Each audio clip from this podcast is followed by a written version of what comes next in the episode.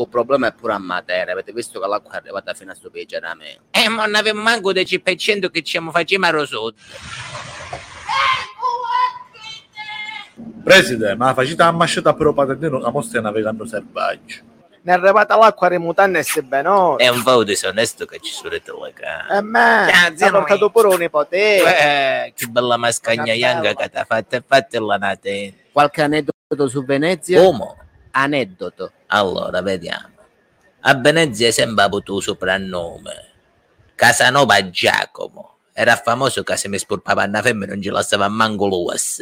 Pensa pugna, tu cammina tu la tilla cacci tua. Vedi che se mi cacci i pantaloni ti faccio vedere pandeca macana. E dove sei in Serbia? Ti faranno di esce con Zatesa Maria. No, vieni, tieni un appuntamento con servizio su Pagondo. Per una scioscia così.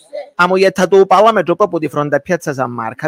Già pronta la cascetta con la legge e piato un pisci tordeggia mi ha fatto un bacio a capo a ponte di sospiri. Ve lo prometto e ve lo garantisco, guaglio, se può bene mamma, ma se ne fa piezze piezze che se ne impegniamo tutte quante, io soprattutto prima e mezza pugnetta insieme a me, raccoglieremo tutta l'acqua e la divaccheremo a mare.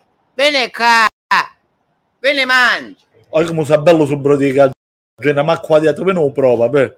Creda mi stava morendo da fame e da ieri con mangio un giovedoccio come con giolossa con tutto il piatto voglio gli tatamo un cadendo ma ci ti scosto matto e chi gli così per da niente se può bene papà con tutta l'acqua mi si sono sponzati i pezzi. Buonasera da Piazza San Marco, vediamo l'acqua come sale. Che mi paura che sta avendo chi ne è. Ma vedete le manca la maschera, le manca si è avvicinata a gente.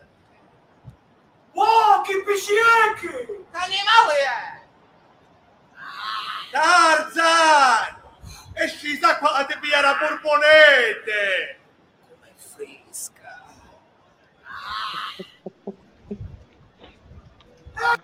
E chi devo sucare lo squalo! Vabbè. Lo invidio però che si fa il bagno a Piazza San Marco, eh! Eh beh, quella sicuramente è una location più unica che rara. Complimenti al gruppo Cinghio, sono, sono eccezionali, eh, ragazzi. ragazzi Ehi, fra, dopo una cascetta da Alice. Ah, mamma mia. Ciao Uke, eccolo qui, ecco il nostro Ugo, arrivato proprio alla fine. Ciao Ugo. Sentito, buonasera. Buonasera, no, no, sentito, sentito, sentito. sentito. Oh, ma quando ci sono femmini si menti sempre in cravatta, non ho capito il perché. Dove stanno le donne, scusami? Stanno arrivando, arrivano, arrivano. Arrivando, no, Ugo, io ho appena, fini- ho appena finito di registrare la trasmissione al Corriere della Calabria, quindi mi trovo ancora vestito, ma non sapevo delle, delle dolci presenze. Aspetta, sì. oggi, oggi, oggi iniziamo in modo diverso. Falla tu, Piero, l'introduzione classica. Benvenuti! No. Vediamo, dai, vai, vai, Piero, dai, dai, dai, dai, dai, dai, dai, dai, dai, Piero, Piero, no, Piero. Ehi, fra, benvenuti a tutti quanti. Eh, un saluto particolare ad Ugo, a Filippo, a Domenichino e a Cristiano. Eh, va bene, che questo sembrava l'accento un po' dalla, dalla zona, vabbè, stop. Chiudiamo questo discorso. Sapete che alla Lamezia è calata la tendina su quel video uscito un paio di giorni fa del funerale. Oggi il sindaco Mascaro ospite a Mattino cinque, eh, la Santelli ospite ieri sera a Rete quattro. Insomma, l'abbiamo scampata bella. Possiamo dire che la Lamezia ufficialmente non sarà zona rossa, almeno questo, questo è quello che è venuto fuori. Però potrebbe... Dipende dai dati dopo.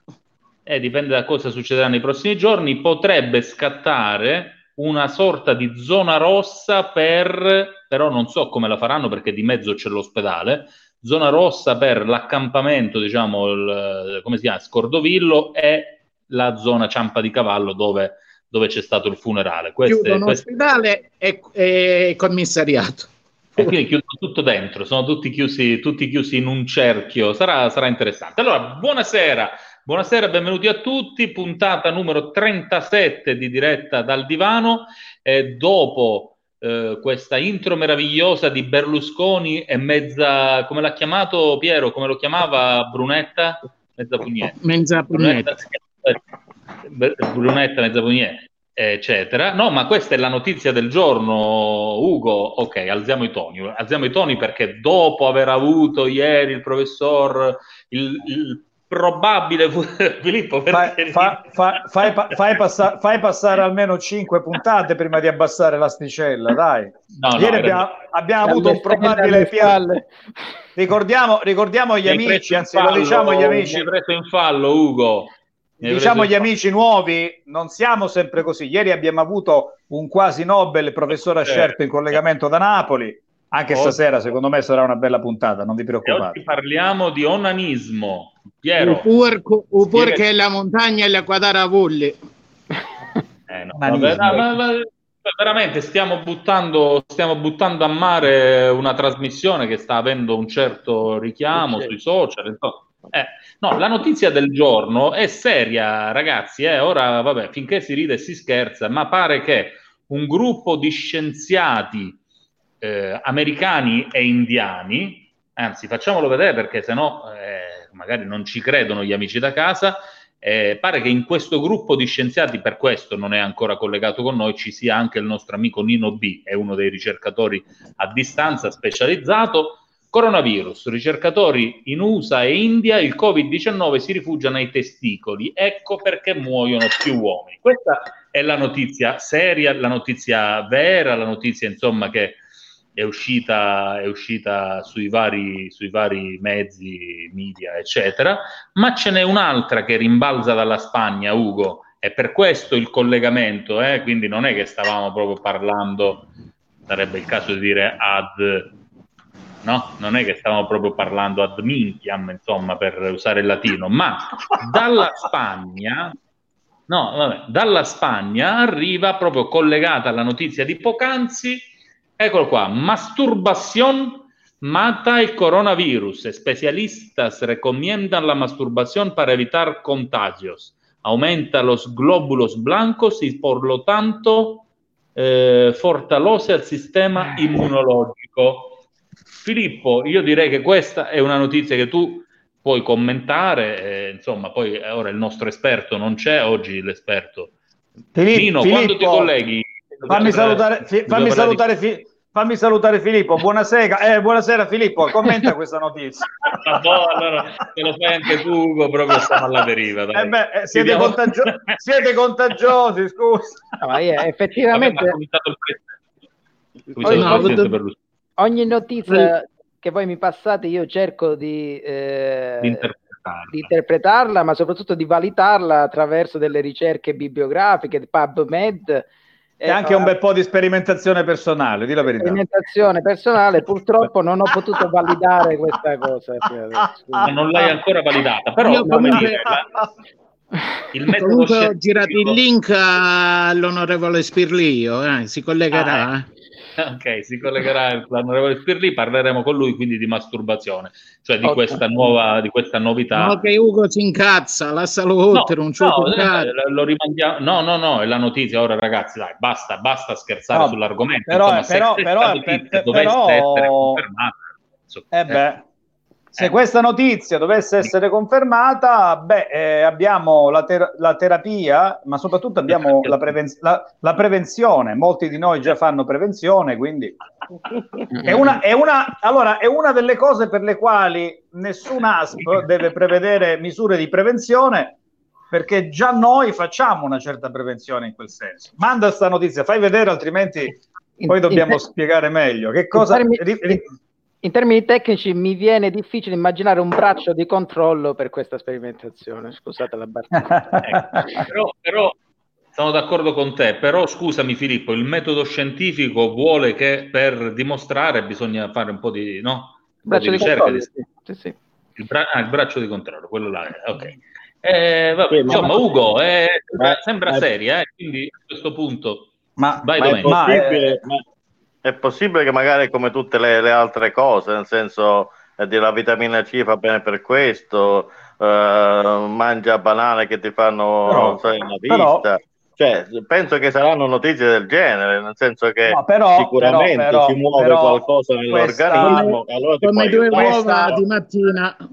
Questa ha una relazione, questa ha una relazione specifica, poi vedremo se è anche scientifica, con l'argomento Covid. Quindi, siccome noi abbiamo dei poliglotti nella nostra squadra, sarebbe opportuno, Cristian, che tu trovassi l'articolo proprio, o comunque la dichiarazione per intero, eh, la ascoltiamo con eh, grande attenzione, eh, con Filippo, magari poi più tardi arriverà anche il nostro professor Iannone, cui ho lanciato il link, e si cercherà di capire quanto fondamento ci possa essere nella prevenzione del morbo attraverso la masturbazione, come dice questa notizia che arriva dalla Spagna, sembra da eh, qualificate fonti. Vabbè, a me fa ridere, però per esempio, Filippo, adesso ci sei tu, cioè, quando ti dicono vabbè la vitamina C fa bene per il raffreddore, tutto quanto il resto, ma non è che se, ti, ma non è che se ti, ti mangi trenta cassette di vitamina C stai bene, anzi viene espulsa, nel senso, quello ti aiuta, mangi un arancio, ti aiuta e ti tiene il corpo. Ma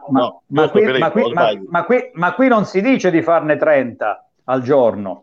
Eh, eh vabbè, ma non è quello. Le quantità non sono indicate, le quantità non sono indicate, anche perché Cristian, poi davvero, vedi se, vedi se trovi Cristian, vedi se trovi dalla testata spagnola da cui arriva questo titolo proprio l'articolo per esteso che lo approfondiamo, perché sarebbe davvero importante. Eh? È un argomento che ci piace, Ugo. Eh? No, no, è un argomento, è un argomento che suscita grande curiosità. No, no, ma insomma, sì, finalmente c'è una notizia simpatica dopo tanti giorni e vedete, ma Nino, oh, ma... dov'è? Io, io non vorrei che stia già lavorando per, per portarsi oh, avanti. Ma pensa, pensate... Pensate se tutte queste, questi lavoro, queste equip che stanno lavorando da mesi, mesi, mesi, insomma, su tantissimi ritrovati della scienza, vaccini, farmaci, proteine, molecole e quant'altro, alla fine, no? Al fronte di tutto questo si scoprisse veramente, almeno per gli uomini, che la soluzione al virus parte da lì. Beh, sarebbe una cosa... Eh, Ugo, abbiamo, abbiamo il massimo esperto mondiale che... Potrebbe, potrebbe dare qualche consiglio importante, però attenzione, fate la censura a voce perché altrimenti è pericoloso. Eccolo qua, massimo esperto mondiale. Non si sente. Per fortuna. Non si sente, per fortuna non si sente. Eh sì, lo dobbiamo, sentitelo tramite me perché ho paura, insomma, lui a un certo punto deborda, deborda in questo, in questo video, parla proprio di coronavirus e masturbazione, al, però non ne parla in termini curativi, quindi lui, non essendo un medico, non vuole, no? Ecco, l'avete visto dal labiale? Eh, eh, l'avete visto dal labiale? La... Eh, vabbè, eh, ragazzi, ragazzi, non, eh, a proposito, ma dov'è il nostro Giuseppe? È arrivato anche Giuseppe, è arrivato anche Nino, siamo arrivati tutti, abbiamo Roberta. Ciao Roberta. Ciao, salve, buonasera a tutti. Buonasera. Ciao, ciao Roberta. Roberta. Allora, ciao Roberta. Viviamo un momento imbarazzante, viviamo un momento imbarazzante. Roberta come si va? Collega da Malta. Come va Belgrado? Ah, no, no, Malta. Non è la nostra amica di Belgrado. Ah, perdonami. No, era Andrea, quella era Andrea. Uguale ad Andrea. Bionda, beh, uguale, bionda. Ciao Roberta, benvenuta. Tu hai vissuto in Italia, giusto? Mi dicevi che hai vissuto in Italia in passato. Sì, sì, sì. Ehm, ho vissuto a Milano, in provincia di Cuneo, per un anno e mezzo e ho fatto un pochettino di tempo, insomma, lì. Cioè, avevo un ragazzo lì a quel tempo, non lavor- no, insomma, ho lavorato un po' co- come insegnante di inglese, ma però, insomma... Vivevo la vita be- be- mangiando bene e bevendo vino. Eh, certo, poi a Cuneo, a Cuneo si mangia veramente, veramente bene. Allora ti presento alcuni dei nostri. Ti presento com'è, alcuni dei nostri. Com'è, com'è quel modo di salutare maltese? Mela, mela, mela! Mela, mela, mela. Mela si usa per tutto quasi a Malta, no, Roberta? Mela. No, mela, mela. Beh, beh. Ok, allora, allora Roberta, non ti rubiamo molto tempo. Roberta, non ti rubiamo molto tempo. Volevo sapere com'è, com'è la situazione a Malta. Intanto è arrivato anche Nino. Cristian, okay. Si è ricollegato. Allora, a Malta adesso siamo in una situazione abbastanza stabile. Yes. E siamo un pochettino fortunati. Eh, avevamo gli altri paesi in esempio, come sfortunatamente per l'Italia, che a noi, insomma, l'Italia come, siamo come fratelli e sorelle Malta, l'Italia, no? Siamo molto certo. simili. E il governo ha fatto delle, delle policy che ha aiutato eh, il virus a non spargersi cos- così tanto. Eh, il problema è, è che noi siamo molto eh, densely populated. How do you say densely populated? Molto c'è, un'alta, dens- c'è un'alta densità di popolazione. C'è un'alta densità. Siamo uno dei siamo più paese denso in popolazione in Europa e quasi in tutto certo. il mondo. Quindi quando è appena arrivato il virus è stata molto una gestione, eh, eravamo avevamo molta paura, perché ovviamente più ti, c'è tanta gente in poco spazio, però non fa così male. Ieri c'era soltanto un caso e sono solamente morti tre persone. Quindi le, le, le regole, le policy sta funzionando, it's, it's working uh, ok, very well. Eh, sì. sì, per adesso sono chiusi, per esempio, come le scuole, i ristoranti, i bar, le discoteche, parrucchieri, però tutto il resto ci sono aperte le fabbriche, ci sono aperti certi negozi, gli uffici stanno lavorando online e così non è, eh, non è eh, fermato tutto il commercio, però eh, si stabilisce, si, eh, Malta fa, farà ovviamente, soffrirà, però non così drasticamente.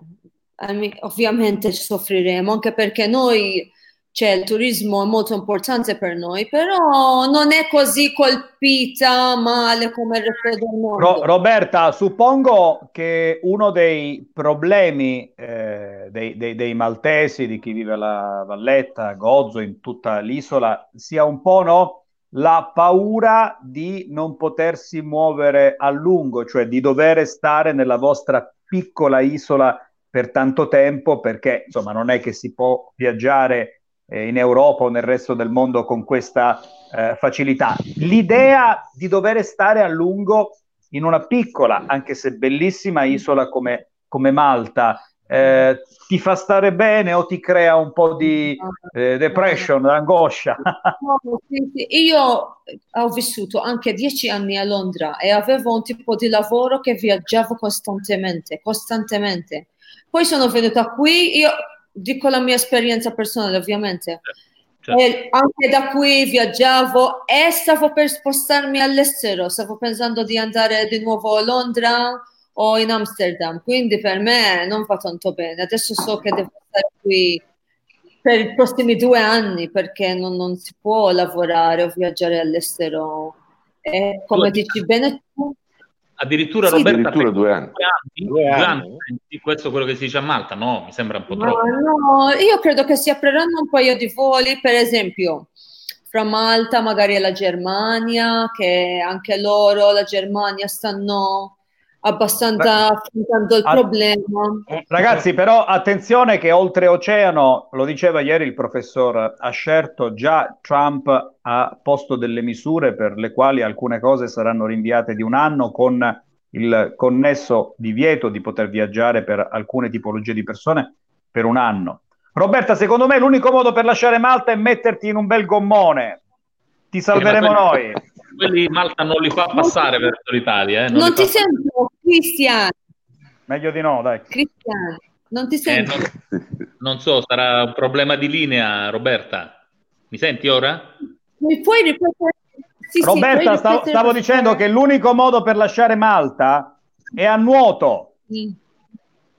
A nuoto, allora, o in bar? Perché non parliamo con i problemi del clandestini illegali? No, non volevo, dire, non volevo dire questo, stavo dicendo che no, no, non si può lasciare no, Malta. Eh. Sì, perché volevo fare uno spunto. Malta, come l'Italia, eh. ha basicamente chiuso la porta, e il, il mare, e sono morti del, dei clandestini e adesso c'è un grande caos che stanno facendo... è come una sentenza al, presi- al, primi- al presidente del paese, perché non, a noi fa piacere, però lo stanno usando come una politica, l'opposizione, quindi è un rebus. E ultimamente mezzo del, della gente che è ammalata sono fatti questi immigrati, perché ovviamente loro non hanno la nostra cultura, quindi non possiamo eh, ricevere più di questa gente, non, altrimenti ci infettiamo di più, non, non è possibile. Sì, Roberta, senti, una, una cosa interessante, noi utilizziamo di tanto in tanto questo, questa dashboard di Ravenpack che fa vedere paese per paese in tutto il mondo una serie di indici legati al coronavirus, no? E tra questi, per esempio, c'è questo eh, riferito a Malta, riferito a Malta in questo caso, l'indice del panico, Panic Index, ah, okay. Cioè che misura il livello delle, delle notizie che fanno riferimento a panico, isteria, legate chiaramente al coronavirus. Sembrerebbe che a Malta dal, da, dagli ultimi due o tre giorni, dal diciotto, dal venti di aprile, in sostanza questo indice è salito del quattordici virgola venticinque per cento, nonostante le notizie non siano oh, poi così negative. No, anzi, non, non, non riesco a capire perché ma, le notizie sono buone. È, è ma se, se, secondo me, secondo me, Roberta, secondo me, io mm. no, no, non sono uno psicologo, non sono uno studioso, un sociologo, però credo che molto influiscano, ragazzi, le notizie riguardo alla difficoltà estrema di potersi muovere da un'isola verso il resto del continente, verso le altre nazioni, con appunto con, con frequenza, un po' come succedeva, perché ormai è tutto cambiato. E allora, secondo me, quando si sta in un'isola eh, si ha modo anche di lasciarla quell'isola perché si va per lavoro, per vacanza fuori eh, e non lo si può fare per tanto tempo. Eh, beh, restare isolati, come diceva la parola stessa, isolati in un'isola, secondo me può creare qualcosa. C'è il mal di isola da questo punto di vista. Eh, non soltanto il mal di isola. Io sono quarantadue giorni che sto a ecco. casa e non esco, non è sforzato, però io faccio io perché ho paura. Adesso però dopo quarantadue giorni Eh beh, eh beh. Come, sono, come, sono, sono, sono due mele così, per dirla alla maltese. Senti Roberta, ma tu sei proprio alla Valletta? La Valletta centro? No. Io sono a Pietà, Pietà molto Pietà, tra la Valletta e Sliema, tra la Valletta eh, e Sliema. Sono molto centrale, sì, sì. Posso anche camminare, cioè la, la marina di Msida. Hai la barca tu lì, perché hai la barca nella marina? Non sei no. una delle fortunate maltesi con la barca? Non, non, ho, no, no, non ho barca per adesso. Senti, ma una curiosità. Sono pensato con la barca per l'estate. Eh, cioè, Roberta, una, una curiosità, perché ieri abbiamo visto delle immagini che venivano dalla Calabria, bellissime, c'erano forse trenta o quaranta delfini e dei pescatori che li, li, li toccavano quasi, no, dalla barca. Eh, e non sappiamo se, se, è, se sono autorizzati a pescare o meno. A Malta si può uscire in barca, visto che è un'isola che vive di pesca, insomma ci sono, che tu sappia, si può uscire in barca o è tra le cose in questo momento vietate? No, non credo che è vietato, cioè è vietato il numero di persone che stanno insieme. Okay. Eh, non, non credo quindi, che... quindi puoi, pre- puoi prendere una barca se vuoi raggiungerci qui nel Golfo di Lamezia. No. Ti autorizziamo eh, noi eh. Bionda, le bionde sono ben accette, tranquilla. Senti Roberta, noi prima, diciamo in modo molto educato e molto elegante, abbiamo interrotto il discorso che stavamo portando avanti. Ora non so ragazzi, per alzata di mano eh, per alzata di mano volete che proponiamo il tema del giorno a Roberta o facciamo finta di no, visto che eravamo solo... Ugo è dice terri- di no. È, terri- è, ter- è terribile, ciao Giuseppe. No, it, it's, it's, it's, it's terrible, uh, it's terrible term. No, no, no, no. No, no, vabbè, allora non ne parliamo, però lasciamo così, così lasciamo Roberta allora, con la curiosità. Facciamo così, facciamo, facciamo così. Siccome, siccome tu hai un rapporto di amicizia con Roberta, troviamo una situazione di compromesso. Trattalo solo tu. Allora, guarda Roberta, la, la notizia che rimbalza da una serie di, di media internazionali è questa. sostanzialmente sembrerebbe che il motivo per cui il coronavirus... Ah, abbiamo anche il, il dottor Michelangelo Iannone, che si è un ricercatore ah, ecco, del C N R, bene, che si è collegato con noi, quindi allora, ci potrà aiutare anche adesso, Michelangelo. Adesso, adesso lo tratto eh, anche io, visto che c'è Iannone, che mi sento più foraggiato, dai. Allora, lo spiego a Roberta e contemporaneamente a Michelangelo. Buonasera Michelangelo, benvenuto. Salve, salve, ciao. Michelangelo, ar- arrivi in un momento topico. Grande Michelangelo! Sì, no, infatti era... Buonasera. Allora, Michelangelo, io, io lo spiego a Roberta, non era il momento giusto, ma a questo punto approfittiamo anche della tua presenza. Filippo ha detto che, diciamo, che non c'è ancora una... una rilevanza scientifica su questo, no? Il metodo scientifico va ancora applicato, bisogna ricercare se è vero o no. Allora, sembrerebbe, Roberta, il motivo per cui il coronavirus, mm. diciamo, eh, fa più vittime uomo, sembrerebbe mm. per il fatto che risiede nei testicoli, no? Ora, non so se il tuo italiano è abbastanza... No, no, capisco, capisco, capisco, però eh, da dove viene da questa ipotesi? E quindi vedete, no, dalla Spagna, quindi rimba- quella veniva dall'India e dagli Stati Uniti, sono delle ricerche americane e statunitensi. Dalla Spagna poi c'è questo screenshot che viene una ultima ora di, di una rete televisiva spagnola, eh, masturbazione mata il coronavirus, cioè questo addirittura... Ok, quindi, vabbè, comprendo. Ora comprendi, comprendi. Perfetto, ora siccome noi non siamo esperti, c'è solo un esperto fra noi che ora non lo vedo in video, però Michelangelo ci potrebbe dire se c'è una base di verità o meno. Gli specialisti raccomandano la masturbazione per evitare il contagio, aumenta i globuli bianchi e pertanto... Ma, ma, ma, ma, ma scusa, scusami, scusami Cristian, ma nel, nell'articolo c'è scritto chi sono gli specialisti, cioè quelli che se ne occupano all'università o quelli che la praticano?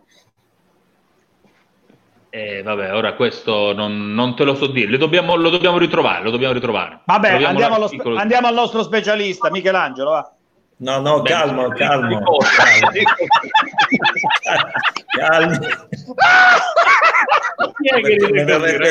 Scienziate, cala, ti prego, Ugo. Specializzazioni sono altre. No, no. Eh, no, no. Vabbè. Filippo, Filippo che parla sempre, perché io vi seguo anche quando non, non partecipo, però, però Filippo ieri, non ha mai, e purtroppo ecco, quello me lo sono perso, sono arrivato eh, mannaggia, mannaggia, eh, mannaggia, Filippo mannaggia. Che, che, che parla di queste cose, oggi si è tirato indietro, esce Ugo Floro, arriva l'esperto, ah forza, cioè dillo. Ecco l'esperto, ho ecco fatto l'esperto. una ricerca, ho fatto una ricerca, io sba- ecco, è questo che sbaglio. Lui è l'esperto. Allora, però... ho fatto una ricerca su PubMed, sono andato a vedere sui database scientifici e mi dispiace deludervi, ma masturbation e Covid non esce niente, no items, zero. C'eravamo, Quindi c'eravamo evidentemente veramente... le ricerche sono in progress. C'eravamo veramente, veramente illusi. Non hanno eh, ancora pubblicato. Non Piero! Hanno pubblicato. Da- Piero! Non hanno pubblicato il dato. Vuoi smettere, Piero? Piero, Piero poi eh? fermati, non, non funziona, ha smentito Michelangelo, ti puoi fermare. Allora, no, quello che ho trovato però è favoloso, è un documento di, della città di... Ora ci lascia New York. Ah, città di New York. Ah, Michelangelo, la linea, Michelangelo. Niente, entro io e Michelangelo scompare. Eh sì. Cristian, vedi che ho lanciato il link al dottore Scavo, eh? Ok, perfetto, va bene. Michelangelo ah, è tornato. Mi, Dice, mi sposo. Ci siamo? Sì, sì ma non abbiamo niente. sentito nulla, Michela. Pro- Eri senza linea. Sul campo. Allora ho trovato una cosa di, di New York. New, New York City ha fatto, non so se riesco a farvelo vedere, eccolo qua. Il Dipartimento della Salute. Allora loro dicono, eh, allora parlo di Sex and Coronavirus Disease. Favolo, cioè sembra fatto apposta per noi. Ugo, Ugo non c'è. Ugo. Sì, no, no, ora ritorna. Allora, eh, in, cui, in cui dicono, no, siccome ha tirato in ballo su sta cosa, eh, allora avvisano che la distanza dovrebbe essere di un metro e qua comincia a essere un po' difficile questa cosa. E poi lui dicono, guardate, do... lui fate fa sesso con, con quelli che vi sono più vicini, ma non credo, fate sesso con quelli che vi sono più vicini e nessuno è più vicino a voi di voi stessi. Ah, dobbiamo, per anche cui, con chi facciamo sesso dobbiamo... Parabola significa... Eh. No, no, no, dice che non c'è problema. Allora loro no. dicono una cosa scientificamente esatta che eh, Ugo, tu sarai d'accordo perché tu avrai fatto degli studi pure su, sull'argomento, e dice la masturbazione non trasmette il virus. Quindi come no. vedete... ci mancherebbe anche pure questo. L'hanno trovato, ah, ah, ma scritto dai. nero su bianco. Eh. Però, però Michelangelo, Michelangelo, con grande, con grande serietà, con grande, con grande serietà, no, noi dobbiamo anche, al di là adesso della, dell'ironia, che tra l'altro poi è partita da una notizia che non ci siamo inventati, perché eh, ci sono stati dei, dei, dei medici che hanno, l'hanno fatta rimbalzare dalla Spagna. Vabbè, non poi, c'è da eh, nessuna parte. No, eh, ma al di là, al di là, al di là, al di là, al di là della faccia. No, no, al di là della facile ironia della notizia che aveva un titolo abbastanza importante, masturbazione mata il coronavirus. Detto questo, si sta però diffondendo, anche perché di chiarimenti un po' per le solite pruderie, il solito pudore, televisivi ce ne sono pochi, eh, l'idea che eh, l'attività sessuale in tempo di corona possa in un certo senso essere un'attività a rischio. E allora i medici secondo me devono spazzare eh, eh, il campo da ogni equivoco, ogni eventuale psicosi che potesse riguardare questo, questo ambito così delicato, così importante per la vita degli esseri umani. È inutile che stiamo qui a, a, a nasconderci dietro le pruderie, dietro insomma il perbenismo. Michelangiolo, cioè insomma fare sesso non, non, non fa male in tempi di coronavirus. Ma che c'è? No, eh, scusami, allora eh, ma torniamo seri. Ecco, se, seriamente eh, te lo dico.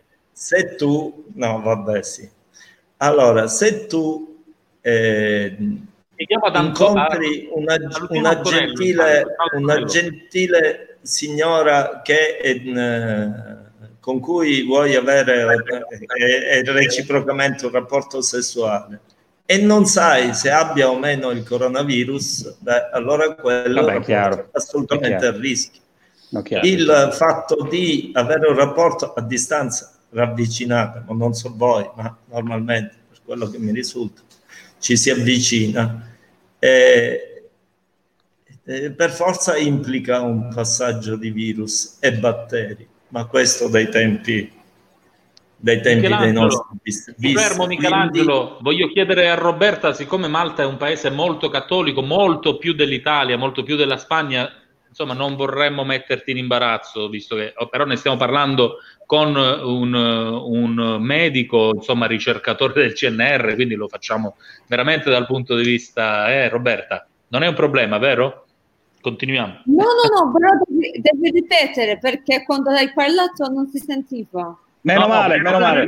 L'importante è che no, non lo mettiamo in imbarazzo, tu fai, no, fai segno quando... quando ti disabilitiamo posso, posso presentarvi un amico posso presentarvi un amico allora vi presento il professor Antonello Lamanna eh, dall'Università eh, di Perugia. Antonello è eh, un grande umanista, io lo, lo, lo considero così, solo che adesso è cascato è cascata la linea di Cristian, vedi un po' in regia? Ah no, è lì oh, è, cas- è cascato è cas- no no, ecco no no c'è c'è c'è Antonello, Antonello ci senti? Sì, ecco, ciao a tutti. Ecco, Anto- Antonello eh, ci, ci, si contatta con noi da, da Perugia, dall'Università per Stranieri di Perugia, vero Antonello? Ah, da, da, da casa, sì, però tu sei, sei, sei lì stabilmente. Ecco, parlaci un po', tu, hai, tu fai tante cose molto belle, dicele tu in estrema sintesi, perché volevamo anche un po' il tuo parere, intanto su come stai trascorrendo questo periodo in regime di Covid e poi com'è la situazione lì in Umbria, a Perugia in modo particolare. Noi stiamo un po' intervistando il mondo, tanti amici di tante zone del mondo, dell'Europa, dell'Italia, però l'Umbria onestamente ci mancava. Beh, cioè è un po' la situazione è un po' diciamo complessa, ma è, è abbastanza comune anche a quella che fate voi, insomma, ecco. Ah. Io ecco, in questo modo riesco a a stare, cioè purtroppo devo, devo continuare l'attività di ricerca, di studio e anche poi, come parlavate voi, insomma, anche la comunicazione familiare, quindi affettiva, i saluti, insomma, sono sempre ecco, in, in, in streaming, sono sempre in online, sono sempre collegato. E Antonio, credo... di cosa ti occupi all'università lì a Perugia? Io adesso sto, eh, mi sono occupato e mi occupo eh, attualmente della comunicazione scientifica del, dell'università. Eh. Ho fondato eh. una rivista che proprio in questi giorni l'ANVUR ci ha riconosciuto tra le, tra le riviste scientifiche nazionali di, di prestigio, tra nel, nell'area disciplinare, quelle di scienze umanistiche, insomma, che An- Antonello, Antonello come, come comunica la scienza in questo periodo? Ti faccio questa domanda perché le istituzioni comunicano in maniera orrenda e confusa, ma la scienza Beh, come comunica? Beh, diciamo, ecco, abbiamo fatto, io ho avuto adesso un incontro con, eh, con tutta, tutti i dottorandi del duemiladiciotto diciannove venti, questi, cioè i, i primi anni, i secondi e, e gli ultimi che si, che si devono addottorare, e hanno lo stesso problema. Cioè, vi ricordate, adesso non è polemica, ma bisogna comunque evidenziarle queste cose. Quando si parlava di digitalizzare l'Italia, che eravamo a livelli incredibili, io mi ricordo, mi ricordo i miliardi stanziati per l'agenda digitale, mi ricordo i miliardi stanziati quando c'era, quando c'era il quando c'era il Cicoria, non so se ve lo ricordate, il ministro Cicoria, eh. Eh, il ministro Cicoria, che praticamente...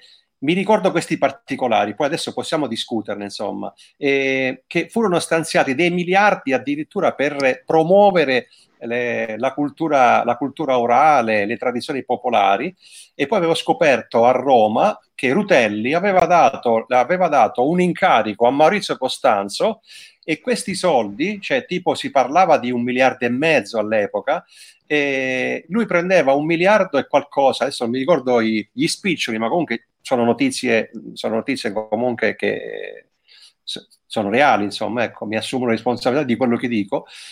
Praticamente eh, eh, Maurizio Costanzo fu, fu il responsabile, cioè perché aveva questo salotto, insomma, perché era, perché era noto, soltanto perché organizzava delle cene, perché non aveva idea di che cosa fosse la tradizione, cosa fosse l'oralità, organizzava delle cene che costavano quattrocento-cinquecento mila euro, insomma, se, se, se consideriamo il...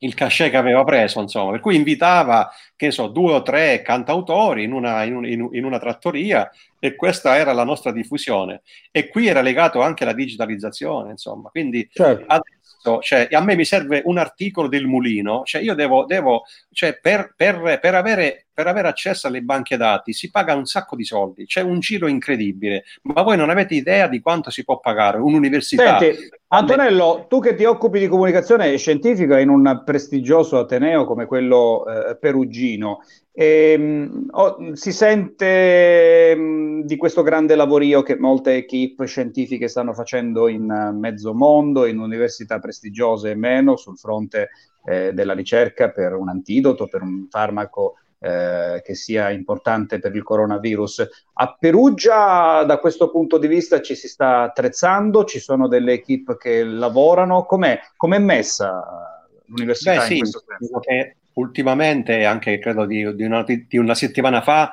credo che un gruppo di studiosi, insomma, di biologi, virologi, hanno proposto un, un esperimento che è stato accolto anche dal, dal Premier Conte, quindi anche Perugia avrà il suo, il suo contributo a livello internazionale. È ovvio, stiamo parlando eh, eh, di, un, eh, di un vaccino che deve, che deve avere anche, cioè bisogna anche... Eh, tener presente che deve, deve avere anche eh, bisogno anche di, un, di, un, di miliardi di, di dati, e miliardi di dati, cioè dico miliardi per dire tantissimi, se lo può permettere solo una multinazionale, cioè avere a disposizione strumenti e dati per fare un test e per proporre un vaccino. Quindi sicuramente un vaccino così, lo dico cinicamente, ma un vaccino così, in un'occasione così, spetterà soltanto a una major della, della, de, della certo. farmaceutica. Quindi adesso, ecco, ben vengano tutti questi esperimenti di piccoli laboratori, però, ecco, in questa guerra batterica eh, non ci sono le industrie belliche, ma le industrie belliche sono quelle farmaceutiche, con tanto rispetto, insomma, perché ci salvano. È un po' come sparare sul... Eh, sugli ospedali, che sono dei centri, no? Che sono dei centri dove si, dove, dove, dove si possono beccare infezioni. Gli ospedali la, san- la, la, la sanità umbra eh, sta, sta, sta reggendo, insomma. Io con l'Umbria ho eh, legami sì, anche familiari, umbra, parentali, il Silvestrini, umbra, tutte quelle strutture lì come stanno andando? Eh sì, la sanità umbra, diciamo che è un, è un, è un, ha un livello, ha un livello ottimo, ha un livello ottimo e ha gestito anche questo, anche se, diciamo, i numeri rispetto alla Lombardia ovviamente non possiamo, non possiamo paragonare statisticamente a, a, diciamo, al, alla, alla risposta, no? Alla risposta del, della forza fuoco della Lombardia, però si è, si è dimostrata abbastanza bene. C'è anche il lavoro che ha fatto la nostra Presidente e, e anche comunque la, come dire, la percezione degli umbri nei confronti anche di chi ha attività industriali, insomma, si è comportata abbastanza bene. Insomma, questa, questa riduzione sociale è servita e, e i dati hanno dato l'Umbria insieme a qualche altra regione, credo alla Basilicata, che sono le, le, le regioni quasi, insomma, che, non, che, che hanno contagi zero. Ma questo è dovuto un po', un po' alla fortuna, ma un, anche un po' a una gestione, insomma, ecco, rispetto a quella che... Ti, abbiamo visto ti, ti, ti, fermo, ti fermo un attimo, eh, Michelangelo, se nelle nostre regioni, la Basilicata, la Puglia, la Calabria, la Calabria è ferma a mille e trentacinque eh, eh, contagiati, dato di oggi, eh, sì. C'era da aspettarselo, lo abbiamo sempre detto che avremmo posto una bella resistenza, anche agevolati dal clima, agevolati dalla morfologia, agevolati da tante altre cose. E il dato invece della gran bella resistenza che ha opposto l'Umbria al coronavirus, Ugo, e l'Umbria Ugo, siamo al centro-nord. Ugo, ti eh. interrompo, così salutiamo Roberta, sì, perché era caduta ma è ritornata. Roberta, se devi Ciao, andare Roberta. Ti salutiamo. Ciao, mi siete mancati molto. Torna presto. Ci ha fatto veramente, no, piacere. Voi, so con voi, so con voi. Ah, ok, ok, sei con ah, noi, va perfetto, bene, okay, perfetto. No, allora, no, continuiamo, benissimo. Stavo, stavo, stavo, stavo domandando a Michelangelo, eh, Michelangelo, mentre da noi i dati ehm, abbastanza bassi rispetto, a, e fortunatamente bassi rispetto al contagio, non dico che fossero previsti, però voglio dire, eh, eh, un po' eh, lo speravamo. Eh, il dato umbro, che diciamo centro, l'Umbria è quella regione che guarda al centro-nord, eh, tutto sommato evidenzia che laddove c'è una disciplina, no? Laddove le norme sul contenimento e sul distanziamento sociale vengono rispettate, beh, questa poi si dimostra la prevenzione più importante, la cura, o meglio la precura più importante. Questo dobbiamo dirlo, perché ieri anche il professor Ascerto Eh, una stilettata l'ha data al nord, dicendoci chiaramente che ci sono stati molti casi di indisciplina generalizzata in alcune zone della Lombardia, e questo spiegherebbe anche in parte il perché la Lombardia continua ad essere una fornace che brucia vittime e fa contagi. Io credo, ma poi diciamo che... che è tutto proporzionale, cioè nel senso che sì, una regione ha i contagi zero e, e ha una condotta ottima non soltanto perché c'è una, c'è una gestione anche buona. Sono vari motivi. Primo è perché in questa, in questa emergenza abbiamo visto altre problematiche, cioè abbiamo visto che in un'emergenza così complessa il controllo diventa, diciamo, più facile in questa condizione, ma si vedono che sono le carenze, per esempio, degli strumenti che ha la polizia, che hanno i vigili urbani. Poi c'è anche un altro fattore, quello di determinare un luogo, per esempio, eh, io abito in campagna, per esempio, c'è cioè un paese vicino, eh, vicino di Ruta, dove un grande centro delle, delle maioliche. Le, cer- le ceramiche, ah, sì. Dove sono le ceramiche, e quindi rispetto a Perugia, per esempio, eh, eh, diciamo che è, è meno complicato, diciamo, eh, gestire... gestire un comune con sei frazioni di campagna, eh, credo che abbia bisogno, che so, di meno necessità rispetto per esempio a Terni, Perugia o, o Spoleto. Certo. Dipende anche da come, sociale da, in regioni è, come è, l'Umbria è, è proporzionato anche alla struttura e alla, alla forma, certo, diciamo, politica che è stata data nella Michelangelo regione. Michelangelo, sì. Eh, allora io credo che abbiano giocato molti fattori, sia per noi, scusatemi, sia per, per l'Umbria. Allora noi il fattore principale, secondo, eh, scusatemi tanto, mi scusassero pure i colleghi e tutti quanti, quelli che si sono occupati di questa cosa, è stata la fortuna. Perché se da noi fosse arrivata un'onda come quella che è arrivata in Lombardia non avremmo retto assolutamente. Io sto vedendo, allora sono molto contento che i contagi siano pochi, credo che la Calabria insomma ne uscirà fuori, ne uscirà fuori anche bene a questo punto, ma noi dobbiamo pensare che il sistema da noi non è cambiato. Cioè che noi non abbiamo, attenzione, perché noi secondo me non abbiamo fatto nulla perché andasse bene. Gli ospedali non sono stati potenziati o saranno potenziati tra un mese. Non è una critica alla gestione, che poi ogni cosa che uno no, dice viene detto come è critica. È una constatazione reale. No. Cioè, io devo dire le cose che sto vedendo. Se noi avessimo avuto dei casi significativi non avremmo retto minimamente. Noi abbiamo avuto la fortuna che, ecco, che qui la politica abbia agito subito chiudendo, e questo va bene. Però dovete pensare, ho sentito la parola cura, no? Esce la parola cura quando parliamo di queste misure, ma questa non è una cura. Noi ci siamo chiusi dentro perché era l'unica possibilità che avevamo.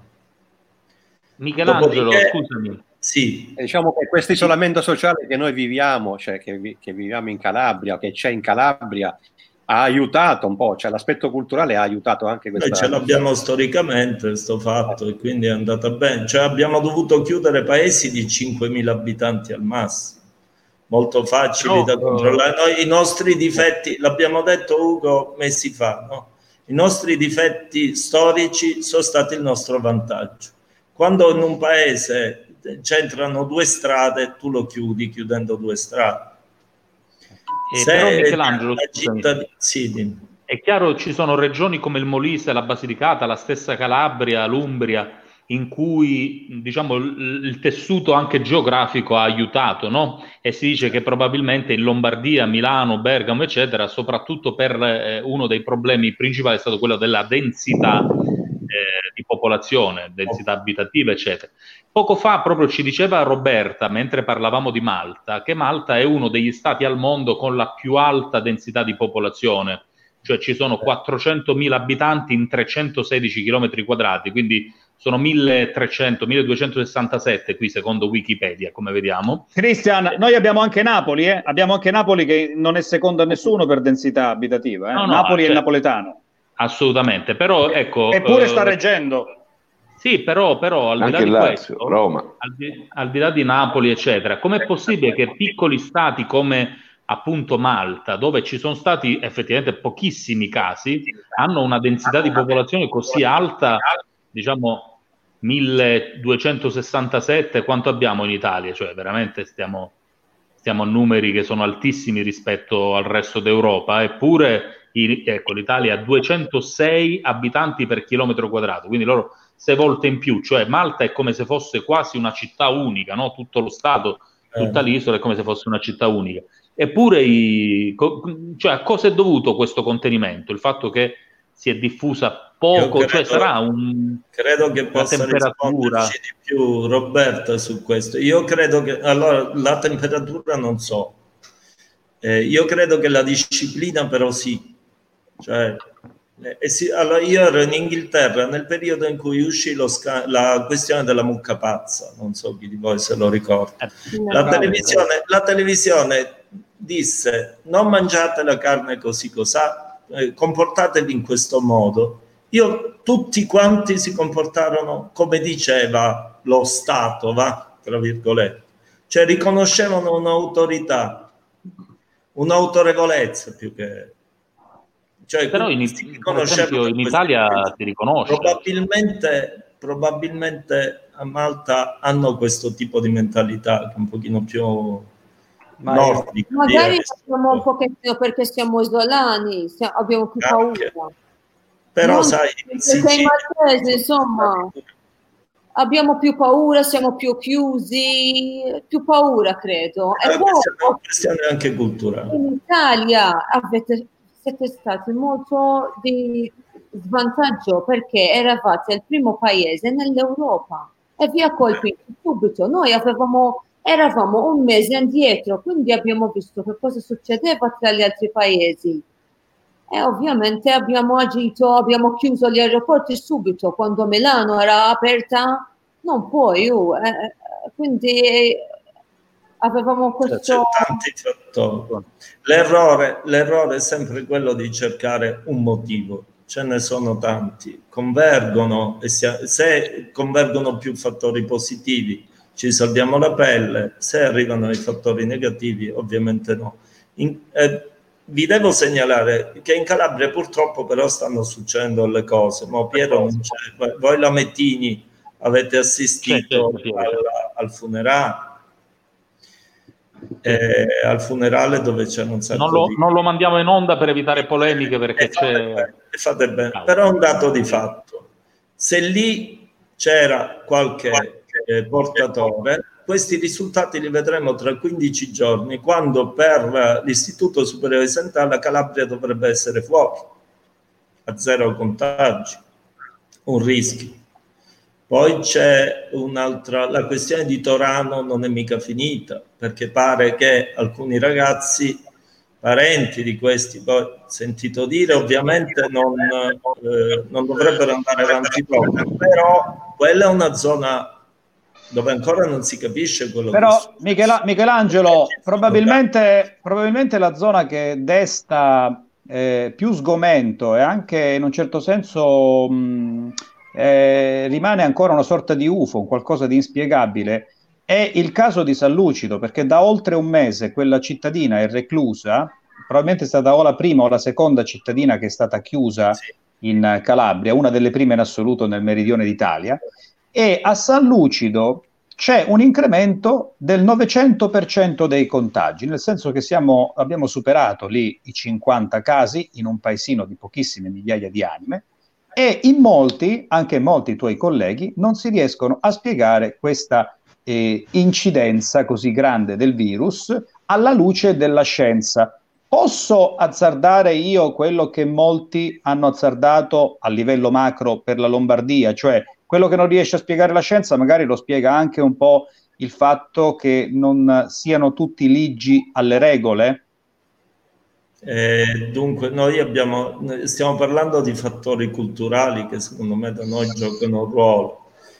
I piccoli paesi dove si conoscono tutti innescano una catena di, eh, di solidarietà da un lato e di frequenza dall'altro. Probabilmente il fatto di averli chiusi dentro non li ha chiusi in casa, cioè tra di loro si sono continuati a vedere con tranquillità. Ma questo è un limite il cane, culturale, il, il cane che si morde la coda. Stando chiusi. Guardate, c'è chi di voi abita in famiglia sa, io almeno sento dire qua a Girifalco del tizio che gli ha portato da mangiare a quell'altro perché sa che non, che non ne ha o roba del genere. Insomma, l'isolamento noi lo pratichiamo con difficoltà nelle piccole comunità.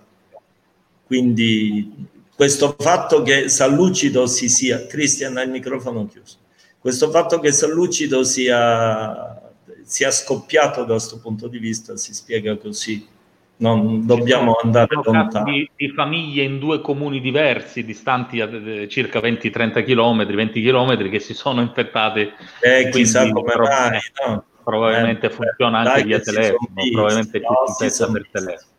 Si sono visti, eh, sono mandati le cose. Le... Piero non fumare. Piero, c'è una multa da cinquecento euro per chi fuma in diretta. Roberta, io a Malta... Sempre quel... sono... Ho dai, sempre dai, quel certificato che posso fumare. Sì, eh, beh, vabbè. Roberta, allora, dicevo, a, Ma- a Malta tra poco arriverà l'estate. Mm. Che tipo di, eh, di provvedimenti stanno prendendo appunto gli imprenditori turistici, gli hotel? Abbiamo letto sui giornali maltesi una serie di, di notizie, insomma si punta al turismo di super lusso e quindi addirittura a migliorare le strutture di un'isola che per quanto piccola ha il più alto numero di hotel, di strutture cinque stelle a, addirittura in Europa. Eh, mm-hmm. Come, come vivete, insomma, l'arrivo dell'estate? Eh, purtroppo è un disastro in quel, quel settore. Eh, come sai, abbiamo il gaming che sta andando abbastanza bene, però il turismo è un disastro. Tanta gente ha perso il lavoro. Eh, l'Air Malta eh, ha dimezzato le paghe di tutti i dipendenti, io non so esattamente, ma più o meno, quindi non sappiamo che, che, che cosa succederà in estate.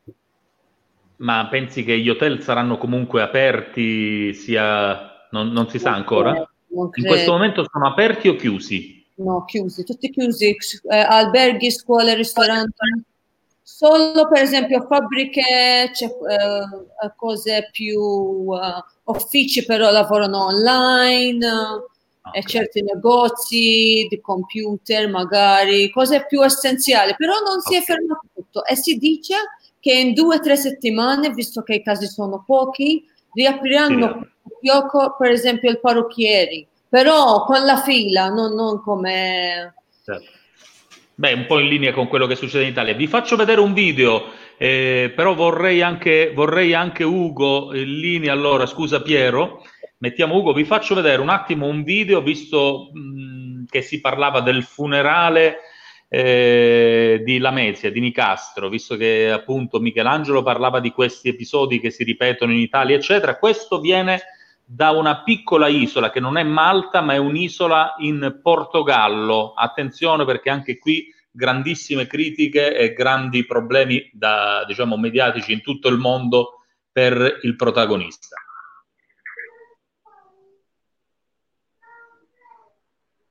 Contate.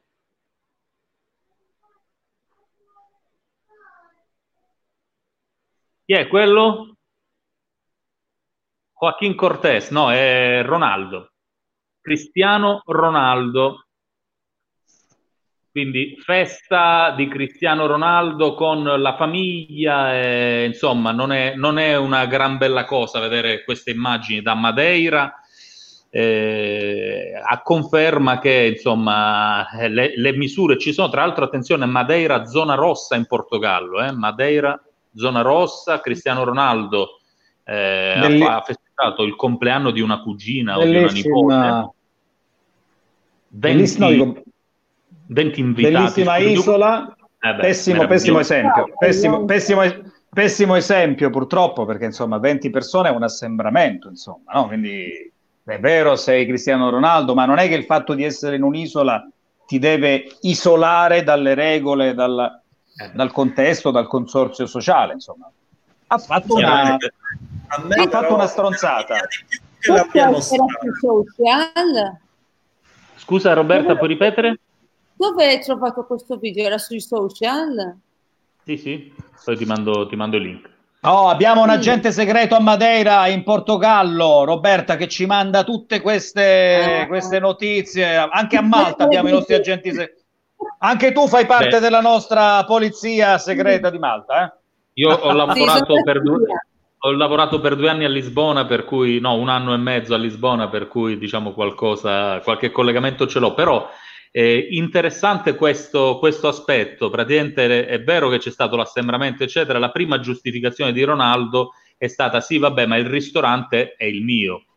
Come ho comprato il ristorante, praticamente. No, è vero, è vero, non, non sto no, scherzando. Io... Era una, una festa privata. Non c'è il Lui non lo fa entrare, ha messo il cartello, qui non si entra coronavirus, quindi è tranquillissimo da questo punto di vista. Certo. Bravo Domenico. Allora, Domenichino, eh, ci aggiorni dalla Romania, come, come vanno le cose in Romania? Cosa, cosa sta succedendo negli ultimi giorni a livello numerico? E qui è morto, sono morti quattro virus eh, uccisi da, da, dagli zingari, perché qua gli zingari stanno, eh, sono terribili. Eh, quindi siamo in vantaggio noi.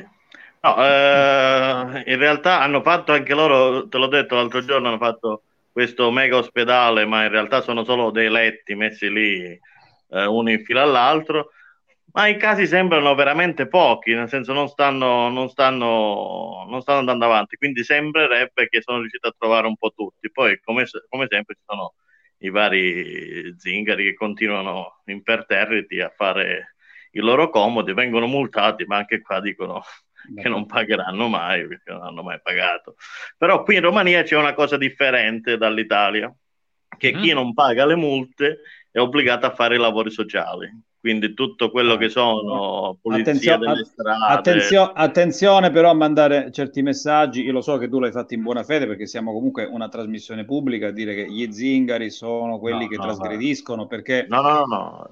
in Italia non, non voleva dire quello. No, no, in Italia, in Italia abbiamo migliaia, centinaia di migliaia, scusami Roberta, metti, copriti le orecchie, in Italia abbiamo centinaia di migliaia di teste di cazzo, capito? Cioè, quindi eh, eh, non eh, è soltanto il problema rom, noi abbiamo un sacco di trasgressori, per fortuna, in maniera limitata, misurata, perché la gran parte degli italiani sono stati assolutamente bravi e hanno avuto e stiamo mostrando, ci mettiamo pure noi dentro, una pazienza incredibile, e pensare che mancano ancora due settimane. Chi ha fatto la naia sa, è un po' quel periodo di naia, no? Che ogni giorno prima della fine aspetta, della naia, del militare, serve, serve un mese. Quindi mettiamoci dentro tutti.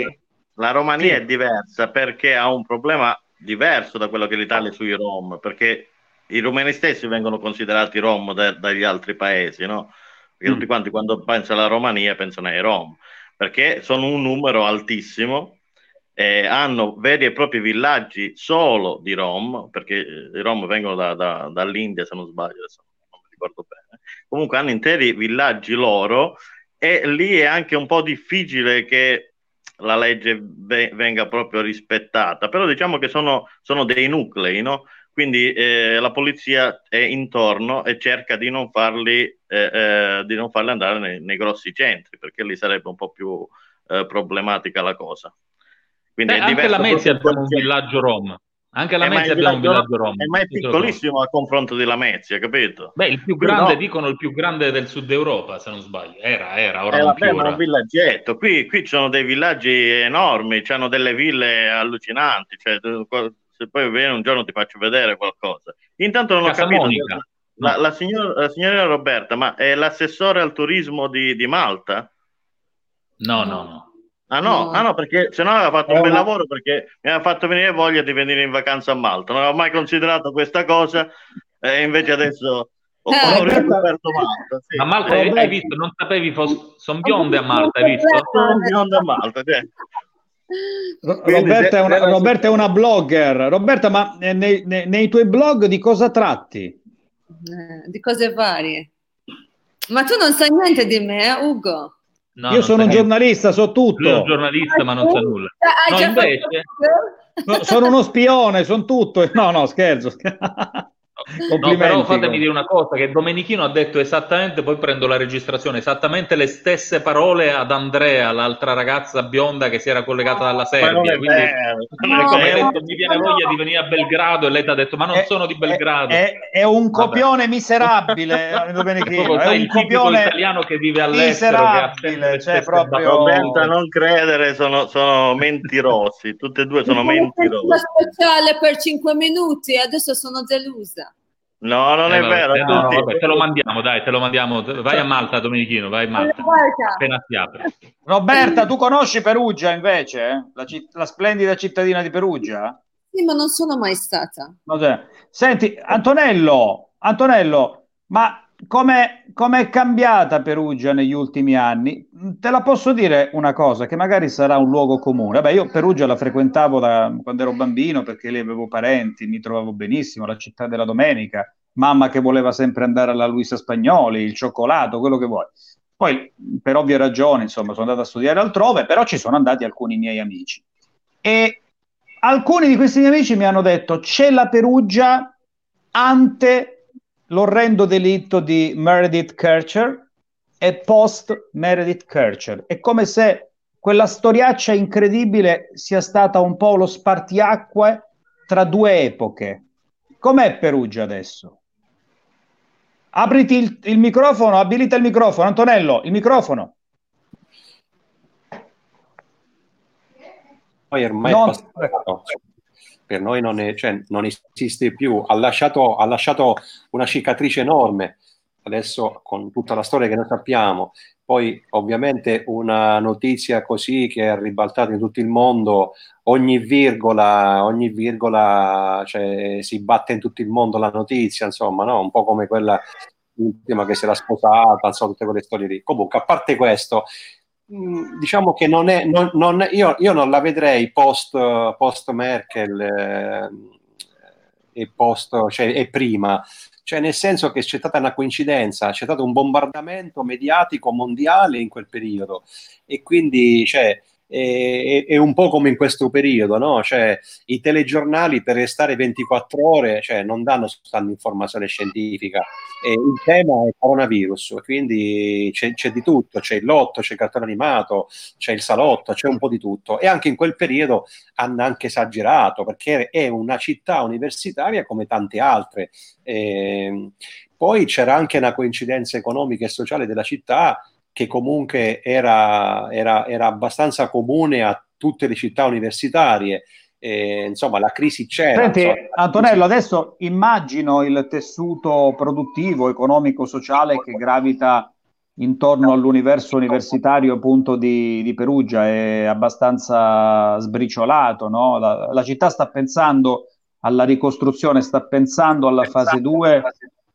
O Beh, no? sì, ci, sì, sì, sì, sì, cioè sia l'Assindustria, sia anche i sindacati, sia le attività legate comunque alla, alla ricettività delle, degli studenti, servizi, ristoranti, le pizzerie, insomma le librerie, insomma credo che nel prossimo decreto siano inserite anche tutte, oh, tutte queste attività insomma che servono agli studenti e comunque eh, eh, cioè, sono legate comunque anche alla, no? Cioè, alla fisicità degli studenti, quindi una riapertura futura probabilmente eh, è imminente, non ci sarà, insomma, ecco. Per cui la, diciamo che l'aspetto più importante è che mh, la città comunque si, si sta preparando a una, a, una fase, a una fase graduale, cioè nel senso al di là del decreto na- nazionale e cioè, il, l'Umbro insomma si sta organizzando abbastanza bene, insomma, ecco. Lo sto vedendo anche con, eh, con i servizi che offrono. Infatti prima, prima dicevi come ci stiamo organizzando anche nel mondo accademico. Beh, cioè, sono, sono spuntate così, cioè, tante banche dati che sono utili. Quindi dicevo, anche se l'Italia non è digitalizzata al massimo, però in queste fasi vedo tanta solidarietà in tutti i settori, in tutti i campi, insomma, quindi sta rispondendo bene, insomma. Ecco. Beh, grazie Antonello. Sì, sì, sì, grazie, grazie. Eh. Quindi, ok, eh, stavamo vedendo... Ah sì, quindi... Ah, no, dicevo che è una città, insomma, che presenta le problematiche di tutte le città con, eh, con gli universitari. Io, eh, cioè, prima, prima del coronavirus, insomma, prima di questo periodo, era una città, insomma, che ha eh, in proporzione dei festival eh, famosi in tutto il mondo. Quindi in tanti settori... insomma eh, l'Umbria è abbastanza è stata abbastanza come dire eh, a livello internazionale, ora è silenziata come tante città, come io penso alla Lombardia, insomma, che in proporzione cioè il pensiero va sempre lì, cioè io ho visto delle, delle, dei video mandati da amici e, e parenti, insomma, che purtroppo ho perso amici, ho perso amici anche in Lombardia e ho visto insomma il, il caos che c'è dentro gli ospedali, ma insomma e quindi ecco tutte, tutte queste po- polemiche, le polemiche che sento, eh, i dati, i, i numeri che danno, cioè nel senso retorico, eh, cioè io farei un po' di silenzio davanti a queste cose, cioè nel senso che eh, sì, cioè siamo fortunati forse a essere vivi, siamo fortunati a non avere questo, eh, a non avere questa, questa mobilità così frenetica. Ma credetemi, cioè, la Lombardia non è soltanto quella che si vede nei T G, assolutamente, cioè, a parte i numeri e i bollettini, ci sono dei drammi terribili ter- che non, non possiamo immaginare, quindi il mio, il, mio, ecco, il mio abbraccio va alla Lombardia, a tutti quelli che vivono, che lavorano lì, che stanno lì e che non ci sono più. Insomma, hai, rag- queste... hai ragione, ma hai ragione. Ce ne... a, tutti, a tutti quelli, a tutte ce le ne... famiglie. E ce ne... ce ne stiamo dimenticando perché... Anche nel raccontare questo dramma avete visto come ci siamo evoluti o involuti, non parlo di noi, parlo del sistema mediatico, del sistema informativo. È un po' anche Nelle... noi. Sì, no, no, no, anche noi. Nelle prime settimane, diciamo, l'approccio umano era molto più forte, eh, l'emergenza si sentiva di più, Eh, adesso invece prevale tanto la polemica politica, è come se la politica non riuscisse a stare zitta, silente, operosa per più di una settimana, e allora c'è sempre questo continuo rincorrersi, rincorrere e fare la gara a chi la dice più, lung- eh, più grossa, a chi fa più propaganda, e quindi tutto questo sta annebbiando i drammi umani che si vivono in quella eh, cara regione che eh, sta letteralmente bruciando, eh, beh, perché i dati beh, non comunque, sono buoni. Comunque, sì. Al di là della, della polemica politica, sta nascendo o si sta rafforzando sempre più una, un dualismo nord-sud che comincia ad essere imbarazzante, in effetti, no? Dalle battute che si sono scambiati, diciamo, tra governatori della Lombardia e della Campania, della Puglia, eccetera, a diciamo tante reazioni dal sud che si vedono sui social, sembra quasi un no, spuntato fuori un razzismo all'incontrario, una rivalsa dal sud no, verso de, il nord. De, de Luca, Antonello è esattamente a metà, que- quindi è molto que- più. Questa volta mi definisco soltanto mediatici e basta, perché De Luca, De Luca, cioè chi insomma ve lo ricordate, De Luca è un personaggio perché sa.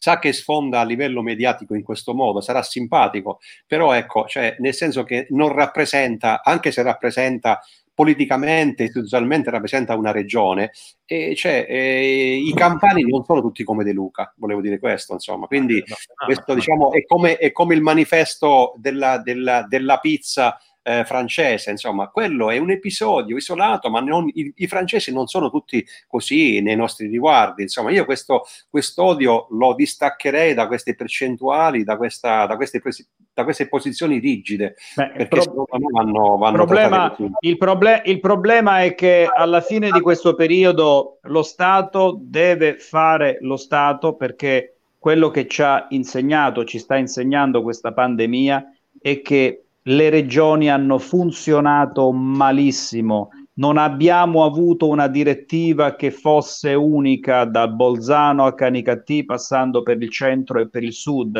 Ogni regione, bravo, ogni, di fatto eh, è un voluto, feder- chi l'ha voluto il federalismo? Ora, ora... Noi abbiamo, noi abbiamo avuto, noi siamo in uno stato confusionario, ecco, questo è importante che, che, che lo si dica anche in rapporto a Malta, che è vero una piccola isola, però ci sono stati le cui direttive, le cui leggi, i cui ordinamenti sono ben più robusti. Noi invece abbiamo assistito alla polverizzazione delle policy, dei regolamenti, eh, lo Stato non faceva in tempo ad emanare un decreto che subito c'era la versione calabrese, quella molisana, quella marchigiana, quella lombarda, quella veneta, insomma un guazzabuglio, una confusione incredibile. Noi siamo lo Stato delle task force, anziché far funzionare i ministeri o le strutture preposte sin da quando c'è la Costituzione a risolvere i problemi, sorge un problema, facciamo la task force e mettiamo a capo Cristian Maglia, ce n'è un altro, facciamo un'altra task force e ci mettiamo Michelangelo Iannone, e questo sapete che cosa serve? Serve per avere più agio a fare quella procedura italica che si chiama scaricabarile, lo scaricamento delle responsabilità in le successione. Famose commissioni d'inchiesta quando c'erano le stragi, vabbè adesso in questa in questa in no, questo no, caso no no no ma è così, ma è così è così perché ci saranno fioriranno, fioriranno anche quelle, ragazzi, ma ieri due giorni fa c'è stata un'inchiesta del Sole ventiquattro Ore, cioè non, no, no, non della Gazzetta di Polignano ma del Sole di ventiquattro Ore, con tutto il rispetto per Polignano, che ha impietosamente evidenziato i numeri delle task force, dei tavoli di lavoro, di tutte queste squadre eh, eh, pesantissime, elefantiache di persone che devono decidere di non far decidere il paese. Solo da noi, solo da noi. Tristissimo. Sono d'accordo, Ugo, infatti per esempio a differenza di Malta che è tutto centralizzato, io non Brava. so...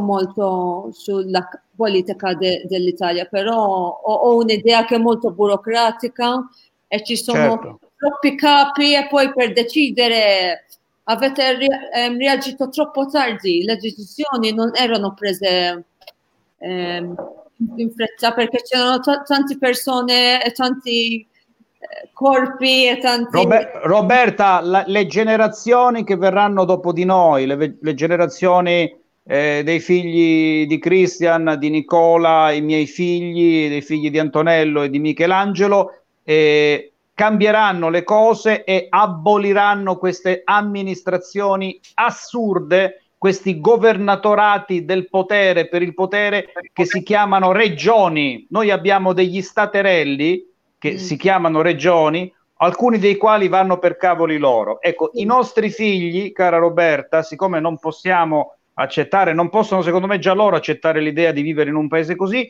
aboliranno queste orrende costruzioni giuridico-costituzionali che si chiamano regioni. Questo, questo è anche un grande problema dell'Italia. Ogni, ogni paese ha i suoi problemi. Io per esempio diciamo che sono stato a Malta in varie occasioni, in diversi periodi, dal, a partire da, dall'inizio degli anni duemila fino ad oggi, e ti devo dire che l'isola, eh, diciamo, crescendo in ricchezza, è diventata sempre meno accogliente e probabilmente anche un po' razzista.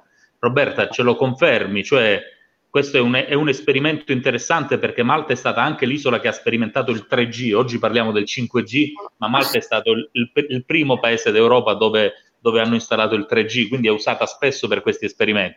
Però è un posto anche dove davvero in venti anni si è diventati da paese povero di pescatori, che poi sono diventati, hanno trasformato le loro case in hotel cinque stelle, in palazzi, sono diventati, molti sono diventati miliardari, eh, che hanno a che fare, diciamo, con, dai pozzi di petrolio alle compagnie aeree, a addirittura al petrolio, al petrolio, vabbè, ora lasciamo perdere. Hai detto, hai detto, cronaca, hai detto una cosa stupenda, hai razzi- detto una cosa importante. Ma il razzismo, il razzismo è qualcosa che in un'isola del Mediterraneo, che solo vent'anni fa viveva di pesca, probabilmente come prima attività, è qualcosa che non ti aspetteresti, eppure sta diventando sempre di più. Ma tu ti aspetteresti verso chi, Ugo? Razzismo verso gli africani, verso gli extracomunitari? E se io ti dicessi che in un'isola così piccola sotto la Sicilia il razzismo invece è verso principalmente gli italiani, tu mi crederesti? Ma no, non Cristian, eh, non... Eh, no, no, ma non tu, Roberta, ci mancherebbe, no, non tu però. però ma eh. Io mi sento parte italiana, ma non perché ho vissuto in Italia, perché le nostre ba- cose basiche come il cibo, la famiglia, la religione... La televisione all'inizio anche. È molto, molto... Ah, guarda, guarda, Cristian, Cristian, se tu eh, vai... So, però, però purtroppo è così. No, nonostante, nonostante noi dobbiamo tantissimo all'Lepanto, eh, eh, ai veneziani, ma se tu vai... La diretta a, è ferma. Vai, vai a Santorini... Sì, è, è un problema vai, di streaming. Vai, vai, vai, a, vai, vai a Malta, vai in tutte quelle isolette che sono stati dei bastioni della Repubblica, della Serenissima, di Venezia.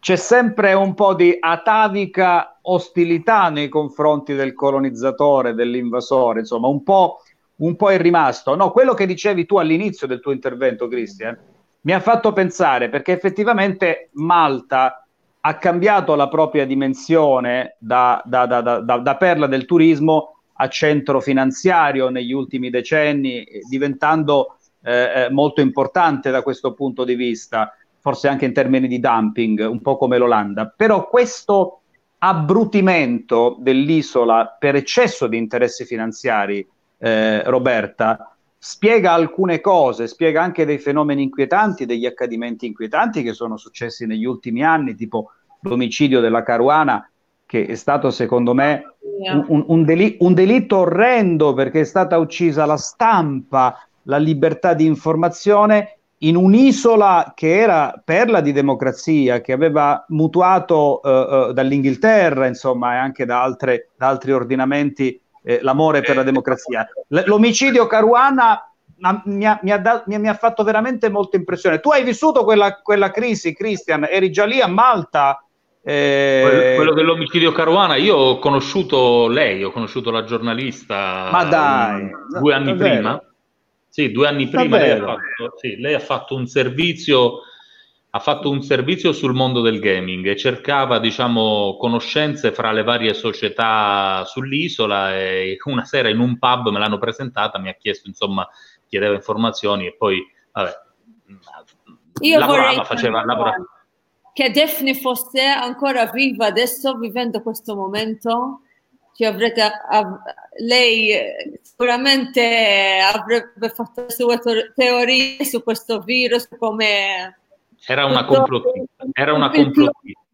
Era una complottista. Eh, Ma, e lei in quel ma... periodo, Ugo, faceva per lavorava, collaborava, non lavorava per Rai tre, ma collaborava con, come si chiama la trasmissione? Eh, ma... Se non sbaglio era Report, se non sbaglio. Però se, però sbaglio se, dici, però se dici che è complottista no, no, non le rendi eh. grande onore, perché secondo me aveva messo invece le mani... Assolutamente, però, però il, era... Il bisturi nella piaga, ecco. Eh, ma questo, questo era il bello. Se tu prendi i giornali maltesi, Roberta ce lo può confermare, tutti i suoi articoli venivano bollati di complottismo, venivano bollati esattamente come... Scusa Antonello, prego. No, dico, è, è, è facile quando bisogna, bisogna ammutolire una voce, insomma, no? Assolutamente, cioè, di... cioè lei è stata la prima a parlare di potentati sull'isola che trafficavano il petrolio dell'ISIS, per, tra le altre cose. Poi ne ha parlato Rai tre, ne ha parlato l'Italia, ma su Malta, no, a Malta non se ne parla. Lei ha parlato di tangenti del presidente di Malta prese dalla Georgia, da paradisi fiscali, di società nei paradisi fiscali, di proprietà delle famiglie più ricche dell'isola, ma di cre- parenti cre- dei Cristian, tu, tu, tu conosci bene Malta, la domanda la faccio sia a te che a Roberta, ma la morte, la morte della, di Daphne Caruana, che è, ripetiamo è stato un eccidio incredibile, un, un omicidio che ha scosso l'opinione pubblica Eh, mondiale, no? Proprio perché si riferiva, eh, ha colpito una voce giornalistica eh, libera, un po' come è successo in, in, in Russia eh, con la Politkovskaja.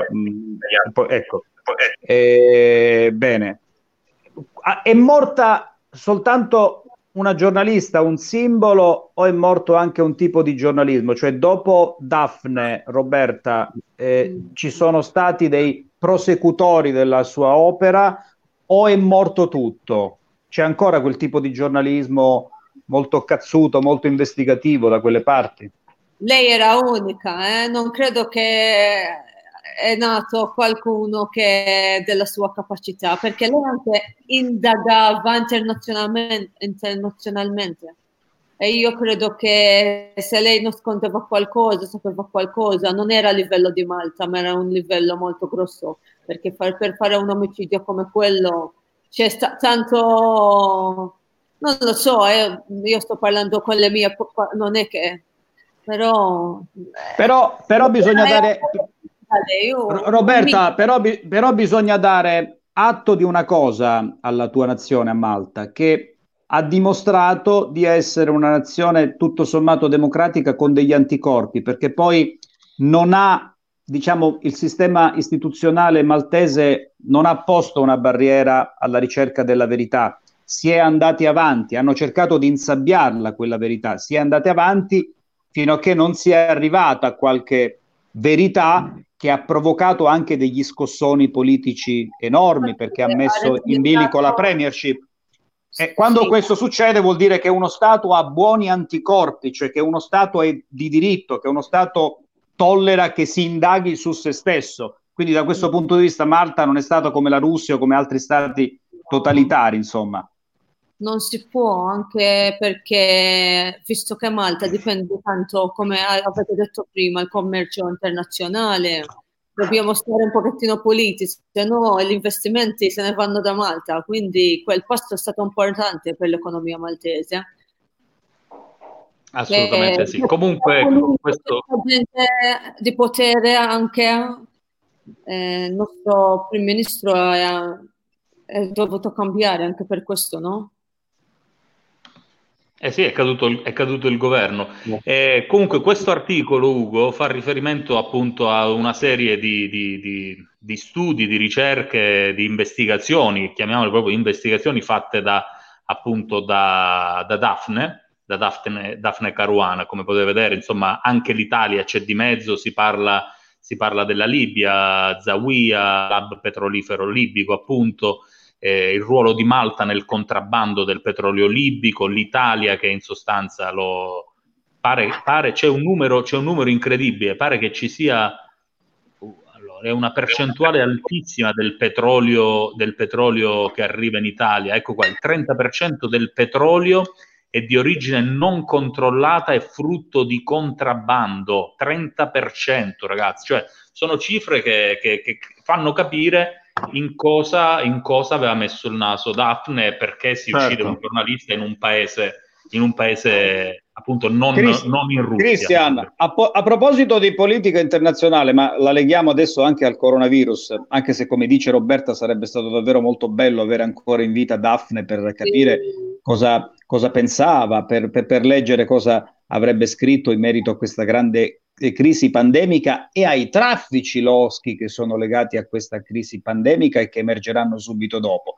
E io volevo chiedere a Michelangelo Iannone, senti Michelangelo, finché lo dicevamo noi, finché ne parlavamo noi come quattro amici al bar, la questione poteva essere derubricata eh, a mera cazzata da discussione. Ora però si fa spazio nelle inchieste degli stati, di uno in particolare, scusami se è poco, quella degli Stati Uniti, l'idea che questo benedetto Covid possa essere frutto di un prodotto di laboratorio. Ci sono accuse specifiche, addirittura anche eh, semi-evidenze scientifiche. Comunque si sta indagando seriamente da parte statunitense. È solo politica, è un diversivo, è un modo di Trump eh, per distogliere l'attenzione sull'ecatombe che sta succedendo negli Stati Uniti, dove i morti sono venticinquemila, oppure ritieni che questa pista non debba essere esclusa, quella della produzione laboratorio eh, del virus? Il problema è sempre lo stesso. Parlare senza prove è, è, è, una, è un esercizio inutile. Torniamo alla, all'argomento iniziale. Scusami Michelangelo, Michelangelo ti interrompo, ti interrompo proprio al volo. Sentiamo un contributo e poi rispondiamo a questa domanda, poi ti, ti chiedo di rispondere a questa domanda. Quello che mi interessa è che lei sta lavorando in questo momento sul virus ed è arrivato a certe conclusioni. Beh, siamo arrivati alla conclusione che effettivamente c'è stata una manipolazione su questo virus. Una parte, non dico la totalità. C'è un modello che è evidentemente il virus classico, un modello che veniva soprattutto dal pipistrello. Ma a questo modello hanno aggiunto delle sequenze di acca i vu, il virus dell'AIDS. A questo modello hanno aggiunto delle sequenze, notamment du V I H, il virus del SIDA. Quando dice hanno aggiunto, chi le ha aggiunte? Ah, non lo so. Non è un processo naturale, è questo che intende dire? No, no, non è naturale, è un lavoro di professionisti, un lavoro di biologi molecolari, è un lavoro molto minuzioso. Guardando le sequenze si può dire un lavoro da orologiaio. A quale scopo è stato fatto?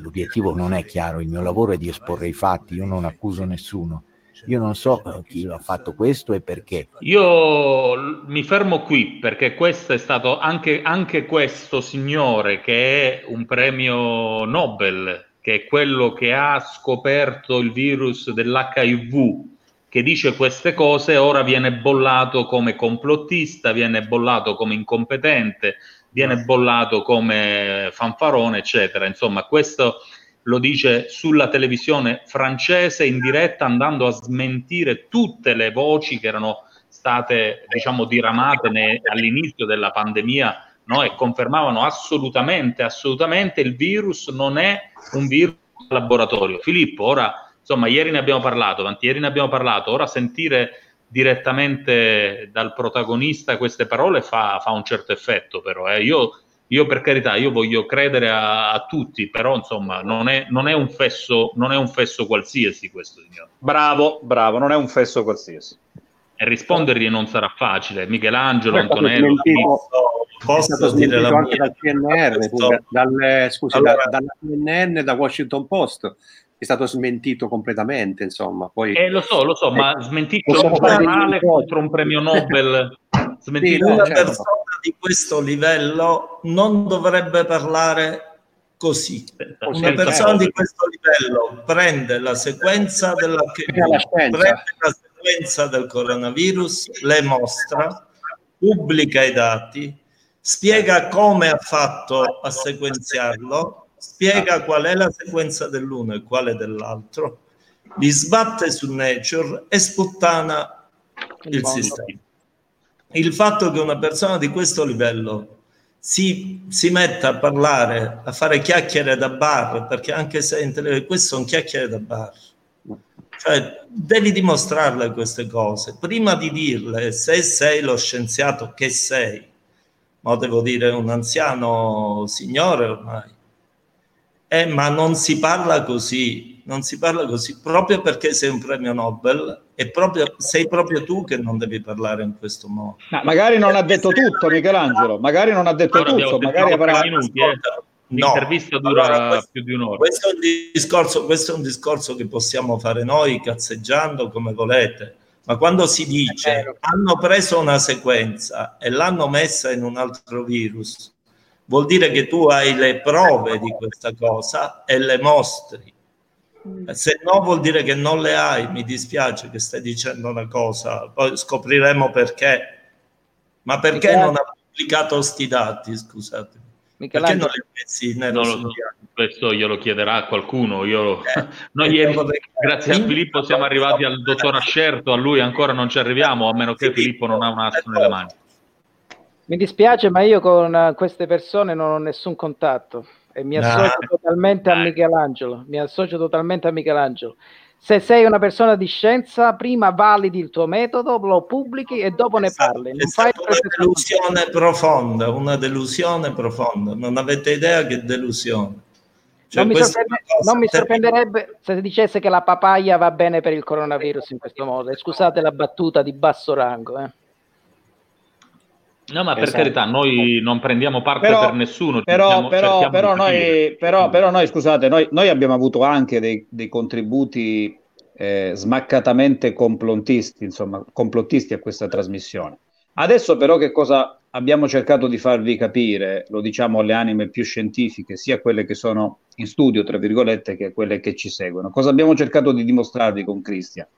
Che da qualche settimana a questa parte si assiste alla moltiplicazione, alla riproduzione delle voci, anche autorevoli, quelle che deludono sia Michelangelo che Filippo, rispetto a dei tentativi di manipolazione in laboratorio di questo virus in Cina, tanto per intenderci.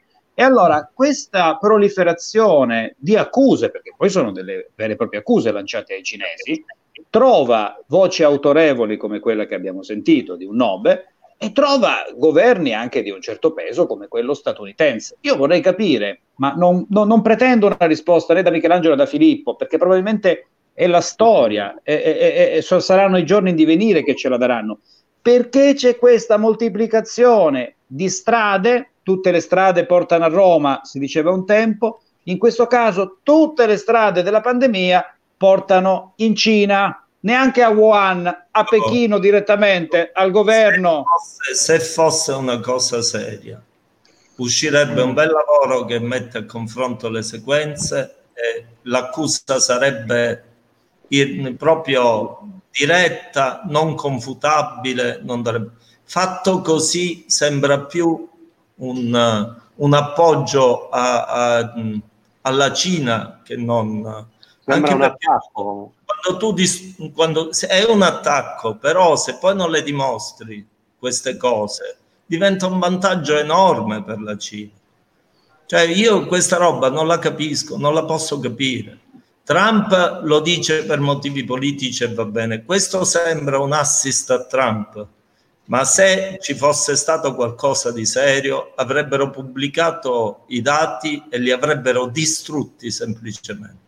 Quando dici una cosa del genere è così semplice dimostrarla che no, non vedo perché si debba solamente dire. Insomma, dimostra, via, mostra le sequenze. Oltretutto le sequenze del materiale genetico dell'uno e dell'altro, sia dell'H I V e sia del coronavirus, del Covid, del SARS-CoV due, sono pubblicate. Quindi qual è il problema? Io non vi nascondo che oggi non ho avuto tempo, ma le andrò a guardare, che male c'è, sono pubblicate e stanno dappertutto. Quindi eh, magari allora, fai un report, ci fai un report in, in diretta. Se ne danno il Nobel a me lo dividiamo, insomma, c'è pure Roberto, lo dividiamo pure con Malta, non c'è problema. Io qualche eh, volta penso che non, la, non, non sappiamo la verità, c'è una verità magari nascosta. Anche io, se non sono professoressa e non ho il premio Nobel, però qualcosa di storto c'è, perché non è possibile che un virus è, è, si è trasformato così ed ha, è, ed ha ucciso tutto un tratto tutta questa gente. Poi non è un segreto, il Covid... Ma non è, è la prima. Roberta, Roberta. Mm. Non è la prima volta. Roberto, non è la prima volta, è successo tre, quattro, cinque volte e non abbiamo fatto sto casino, no? Allora scusate, gli, il, la MERS qual, com'era? Era uguale, simile, stessa origine, stesse zone, cioè lì no. Adesso dobbiamo parare i colpi economici, ci cerchiamo un bel nemico, cerchiamo un bel nemico esterno, perché la Cina, che si è già ripresa, tra un po' comincerà a menare pesantemente sull'America. L'Italia, se si riprende, comincerà a picchiare la Germania, no, oddio, la Germania no, però adesso ormai il terreno, l'abbiamo già detto da questi microfoni, come si dice in questi, il terreno si sposta sull'economia. Quindi qualunque cosa, poi detta così. Ma mi riservo di andare a vedere la sequenza. Cristiano, Ugo, questa la tua, frequ- sì. la tua sequenza è pubblicata, Ugo, perché tu sei sembri geneticamente modificato.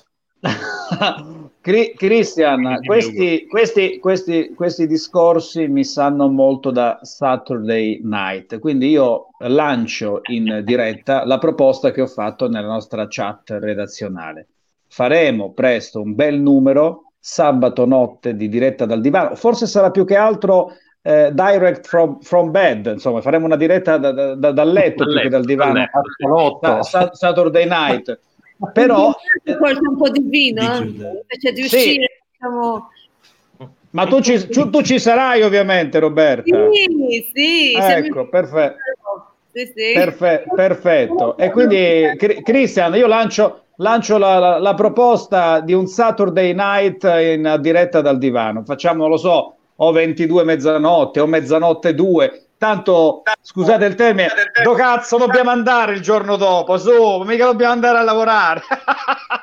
Assolutamente, son, io sono d'accordo, però vabbè, non so quanti ci seguiranno poi di notte, vedremo. No, vedremo. Saranno, ta- Intanto, saranno tanti. Saranno per tanti. Chi segue il video su YouTube potrà trovare il link al video completo dell'intervista eh, che avevamo iniziato ad ascoltare prima di Luc Montagnier, il premio Nobel. Io nel frattempo, Cristiano, prima che, prima che chiudiate... Vai Michelangelo. Allora, prima che chiudiate, guardate che io l'ho trovato un lavoro sull'argomento iniziale, ma non ve lo mostrerò. Vi ricordate l'argomento da cui siamo partiti? Poi un lavoro l'ho trovato, eh. ma non ve lo dico. Mandamelo in chat! Eh, io... No, ma che? Te lo scordi. Ciao. Intanto io vi voglio salutare con il mio mare, il Mar Tirreno, il nostro grande Mediterraneo. Antonello, ti manca un po' di mare, di la verità. Eh, tanto, tantissimo, sì. Eh. Saluto Michelangelo, saluto Domenichino, Filippo e la nostra Ciao. Roberta Ciao. Nicos. Roberta! Ciao, alla prossima! Ciao. Ci vediamo presto. Ciao, ciao Cristian, ciao ragazzi. Grazie, ciao. Ciao Ugo, ciao Ugo. E io sono rientrato, non so se mi sentite, sono rientrato all'improvviso. Era caduta la linea, quindi non ho veramente sentito cosa stavi dicendo, Michelangelo. Ho sentito no, un, disco, un inside joke con, uh, con... Ah, ok, ok. Perfetto. Purtroppo, ragazzi, problemi di linea ci hanno disconnesso dalla diretta Facebook, per cui chi vorrà seguire la trasmissione potrà farlo, ma eh, utilizzando il, il canale YouTube. E sul canale YouTube troveranno anche... Com'è? Sarà un, sarà un complotto che stanno bloccando anche Facebook. Giusto. È probabile, è probabile. Io, non, Poi, io non, ormai non escludo niente. Partecipo anche io, scusate. No, ma tra Però l'altro, ragazzi... Dovrebbero sì, bloccare anche YouTube, perché comunque il prodotto, no, è... Anche eh, però, però fornitore YouTube di, di Google, YouTube e di Google, diciamo che loro hanno non sono così proni quanto Facebook. Dai, facciamo sto complotto, dai, organizziamo sto complotto americano, probabilmente. Perché no, ma io voi... sono lobbisti, sì, sì, sì, sì. Sì, voi non sapete che da quando abbiamo avuto Carlo in trasmissione, il tuo concittadino Michelangelo, sì, eh, sì, sì, sì. Diciamo che è cresciuto molto l'interesse per questi argomenti eh, non eh, ortodossi, no? Non ortodossi, eh, però vabbè. effettivamente effettivamente c'è una sequenza di, come dire, di articoli, di interviste, di video che, che è impressionante. Vi, eh, vi dico guarda, l'ultima. Vi dico mandato... l'ultima. Ho mandato una foto mentre parli, ho mandato una foto su WhatsApp di quello che è successo in questi giorni a Catanzaro. Ma sì, sì, esatto, stavo, par- stavo parlando esattamente, volevo parlare esattamente di questo, però vi do anche la risposta perché l'ho data immediatamente a Carlo come, come risposta. Perché ridi, Filippo? No, sto guardando il WhatsApp di Giuseppe.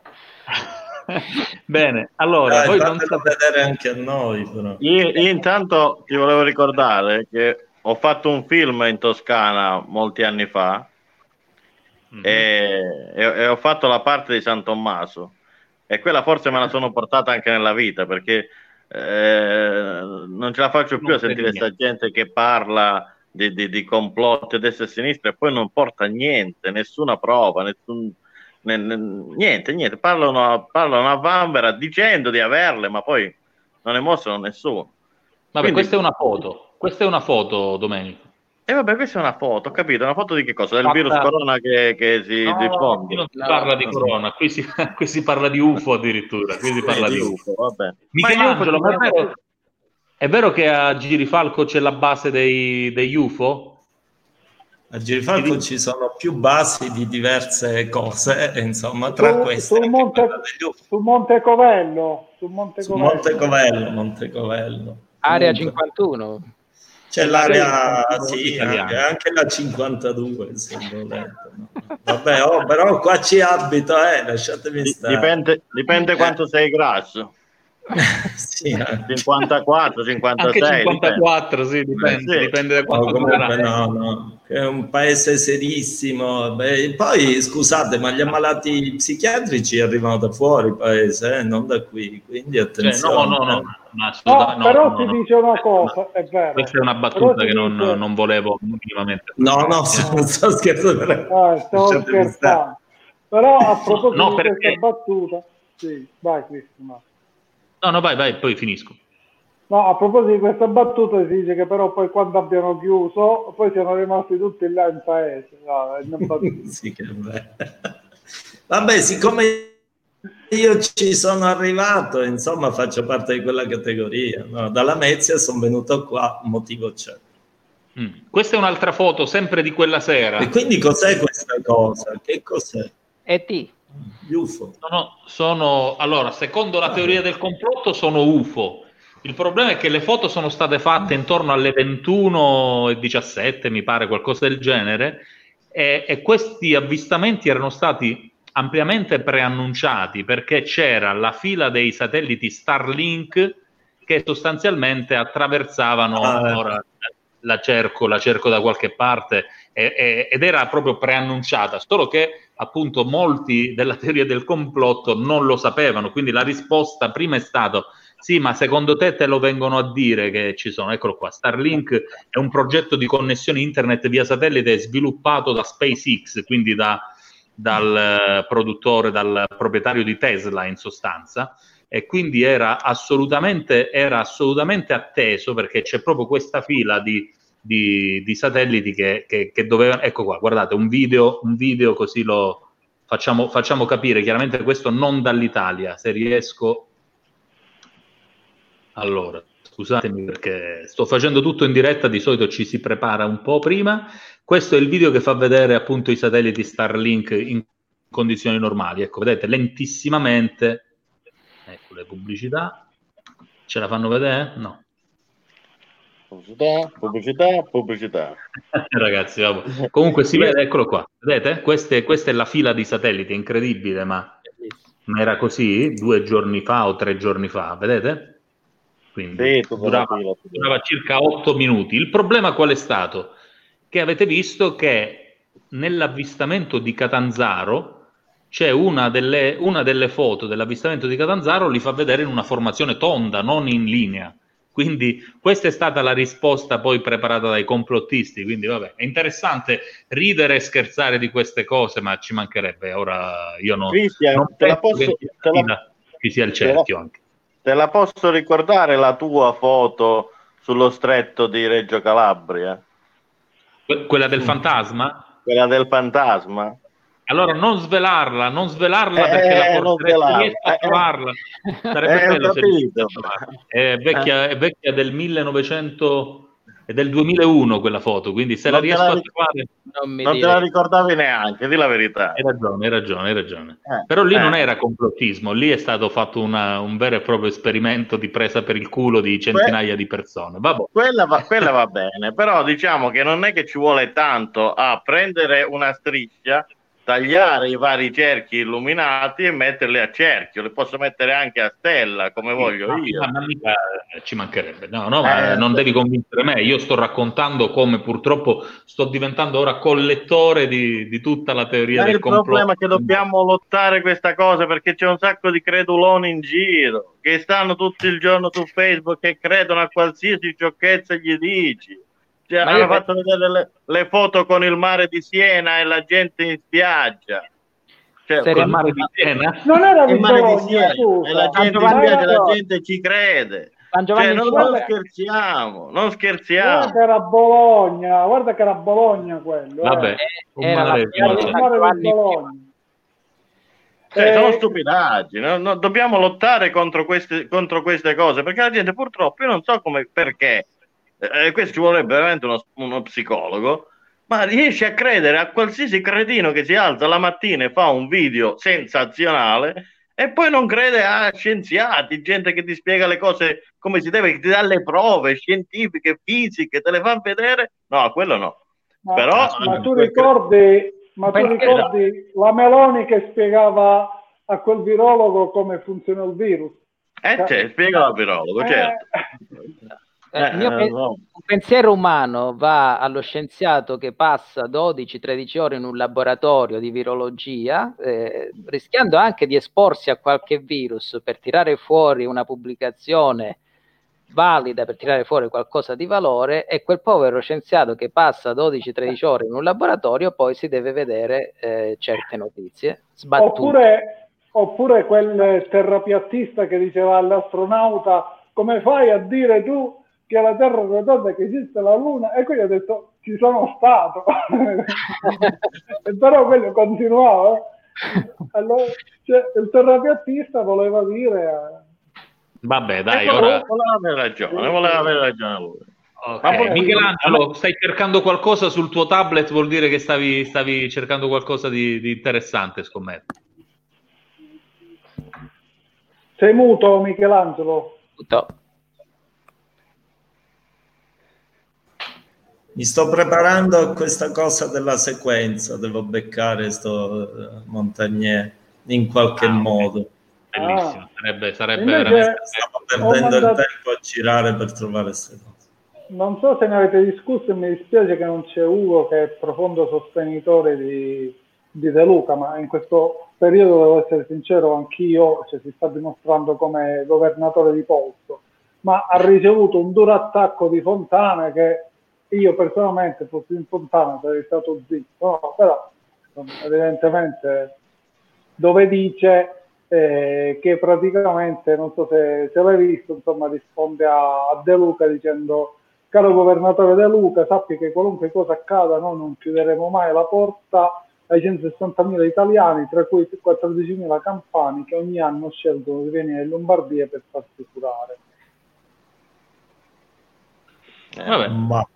Ma quelli io li terrei volentieri in Campania, in Calabria, in Sicilia, e risparmierei qualche i soldi spesi li spenderei, i soldi spesi per pagare la Lombardia li utilizzerei per fare qualche struttura ospedaliera in più in Calabria. Eh, non so, vabbè, non guardatemi male, è un commento proprio venuto così, eh. Vedo Filippo Trucene che c'è Filippo, non si può dire? No, spendiamo no. i soldi della sanità nella regione, non si può dire, non, non possiamo essere autarchici.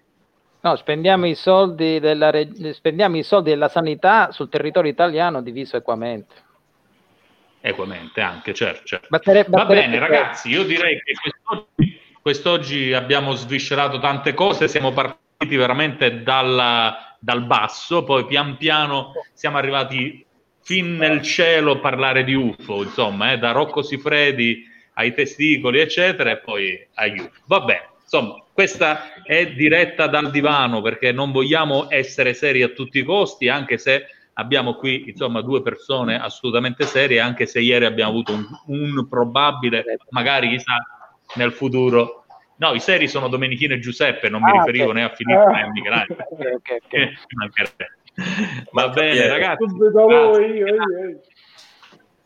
Michelangelo, quando Ciao. vuoi, siamo sempre qui, ascoltaci. Vedete, quando vi sento, vi sento. Quando non mi vedete vi sento. Ciao, ciao. Grazie. Salutiamo tutti e quest'oggi qualche problema di linea con Facebook e non solo, eh. purtroppo ci ha, ci, ha creato, ci ha creato un po' di problemi. Ciao Domenico, ciao Giuseppe, ciao, ciao Piero, ciao, Nino, ciao. Eh, Ugo, Roberta, tutti quelli che sono stati quest'oggi in diretta dal divano. Torniamo come al solito alle diciotto live su Facebook se lo riparano, su YouTube e su tutti i vari podcast, da Apple Podcast a Spotify, ad Anchor e chi più ne ha più ne metta. Ciao a tutti e come ciao, ciao. Eh, abbiamo detto ieri, sigla finale, questa volta, Axis. anzi questa volta da ieri sono oh, yeah. gli Axis yeah, Blue yeah. Band. Ciao Antonio, Andrea, eh, Francesco, Davide e Maurizio. Ciao a tutti.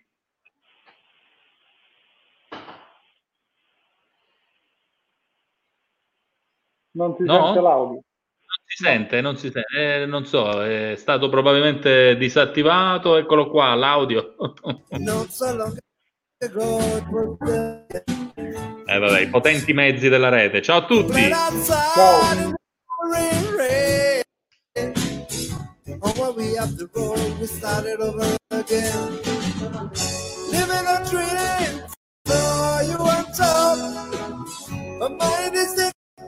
Lord, it was up. It's how it happened, living life by the drop. Up and down the road in the walnut shoe, talking about good things and singing the blues. You went your way, dusty behind. We love you, we got to better on time. Living a dream, Lord, you on top. My mind is aching, Lord, it won't stop. That's how it happened, living right by the drop.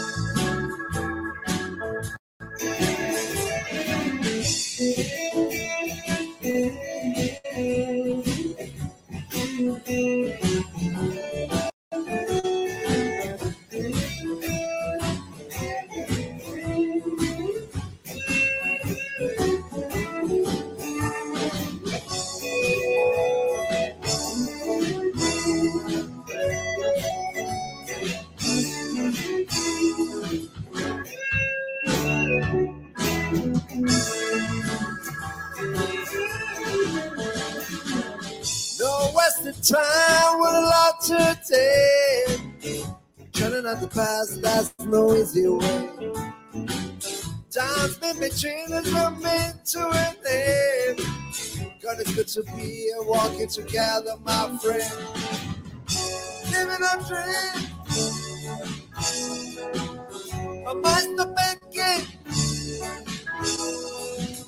That's how it happened, living life by the drop.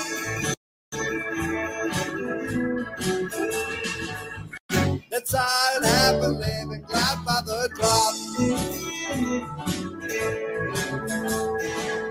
That's how it happened, living life by the drop.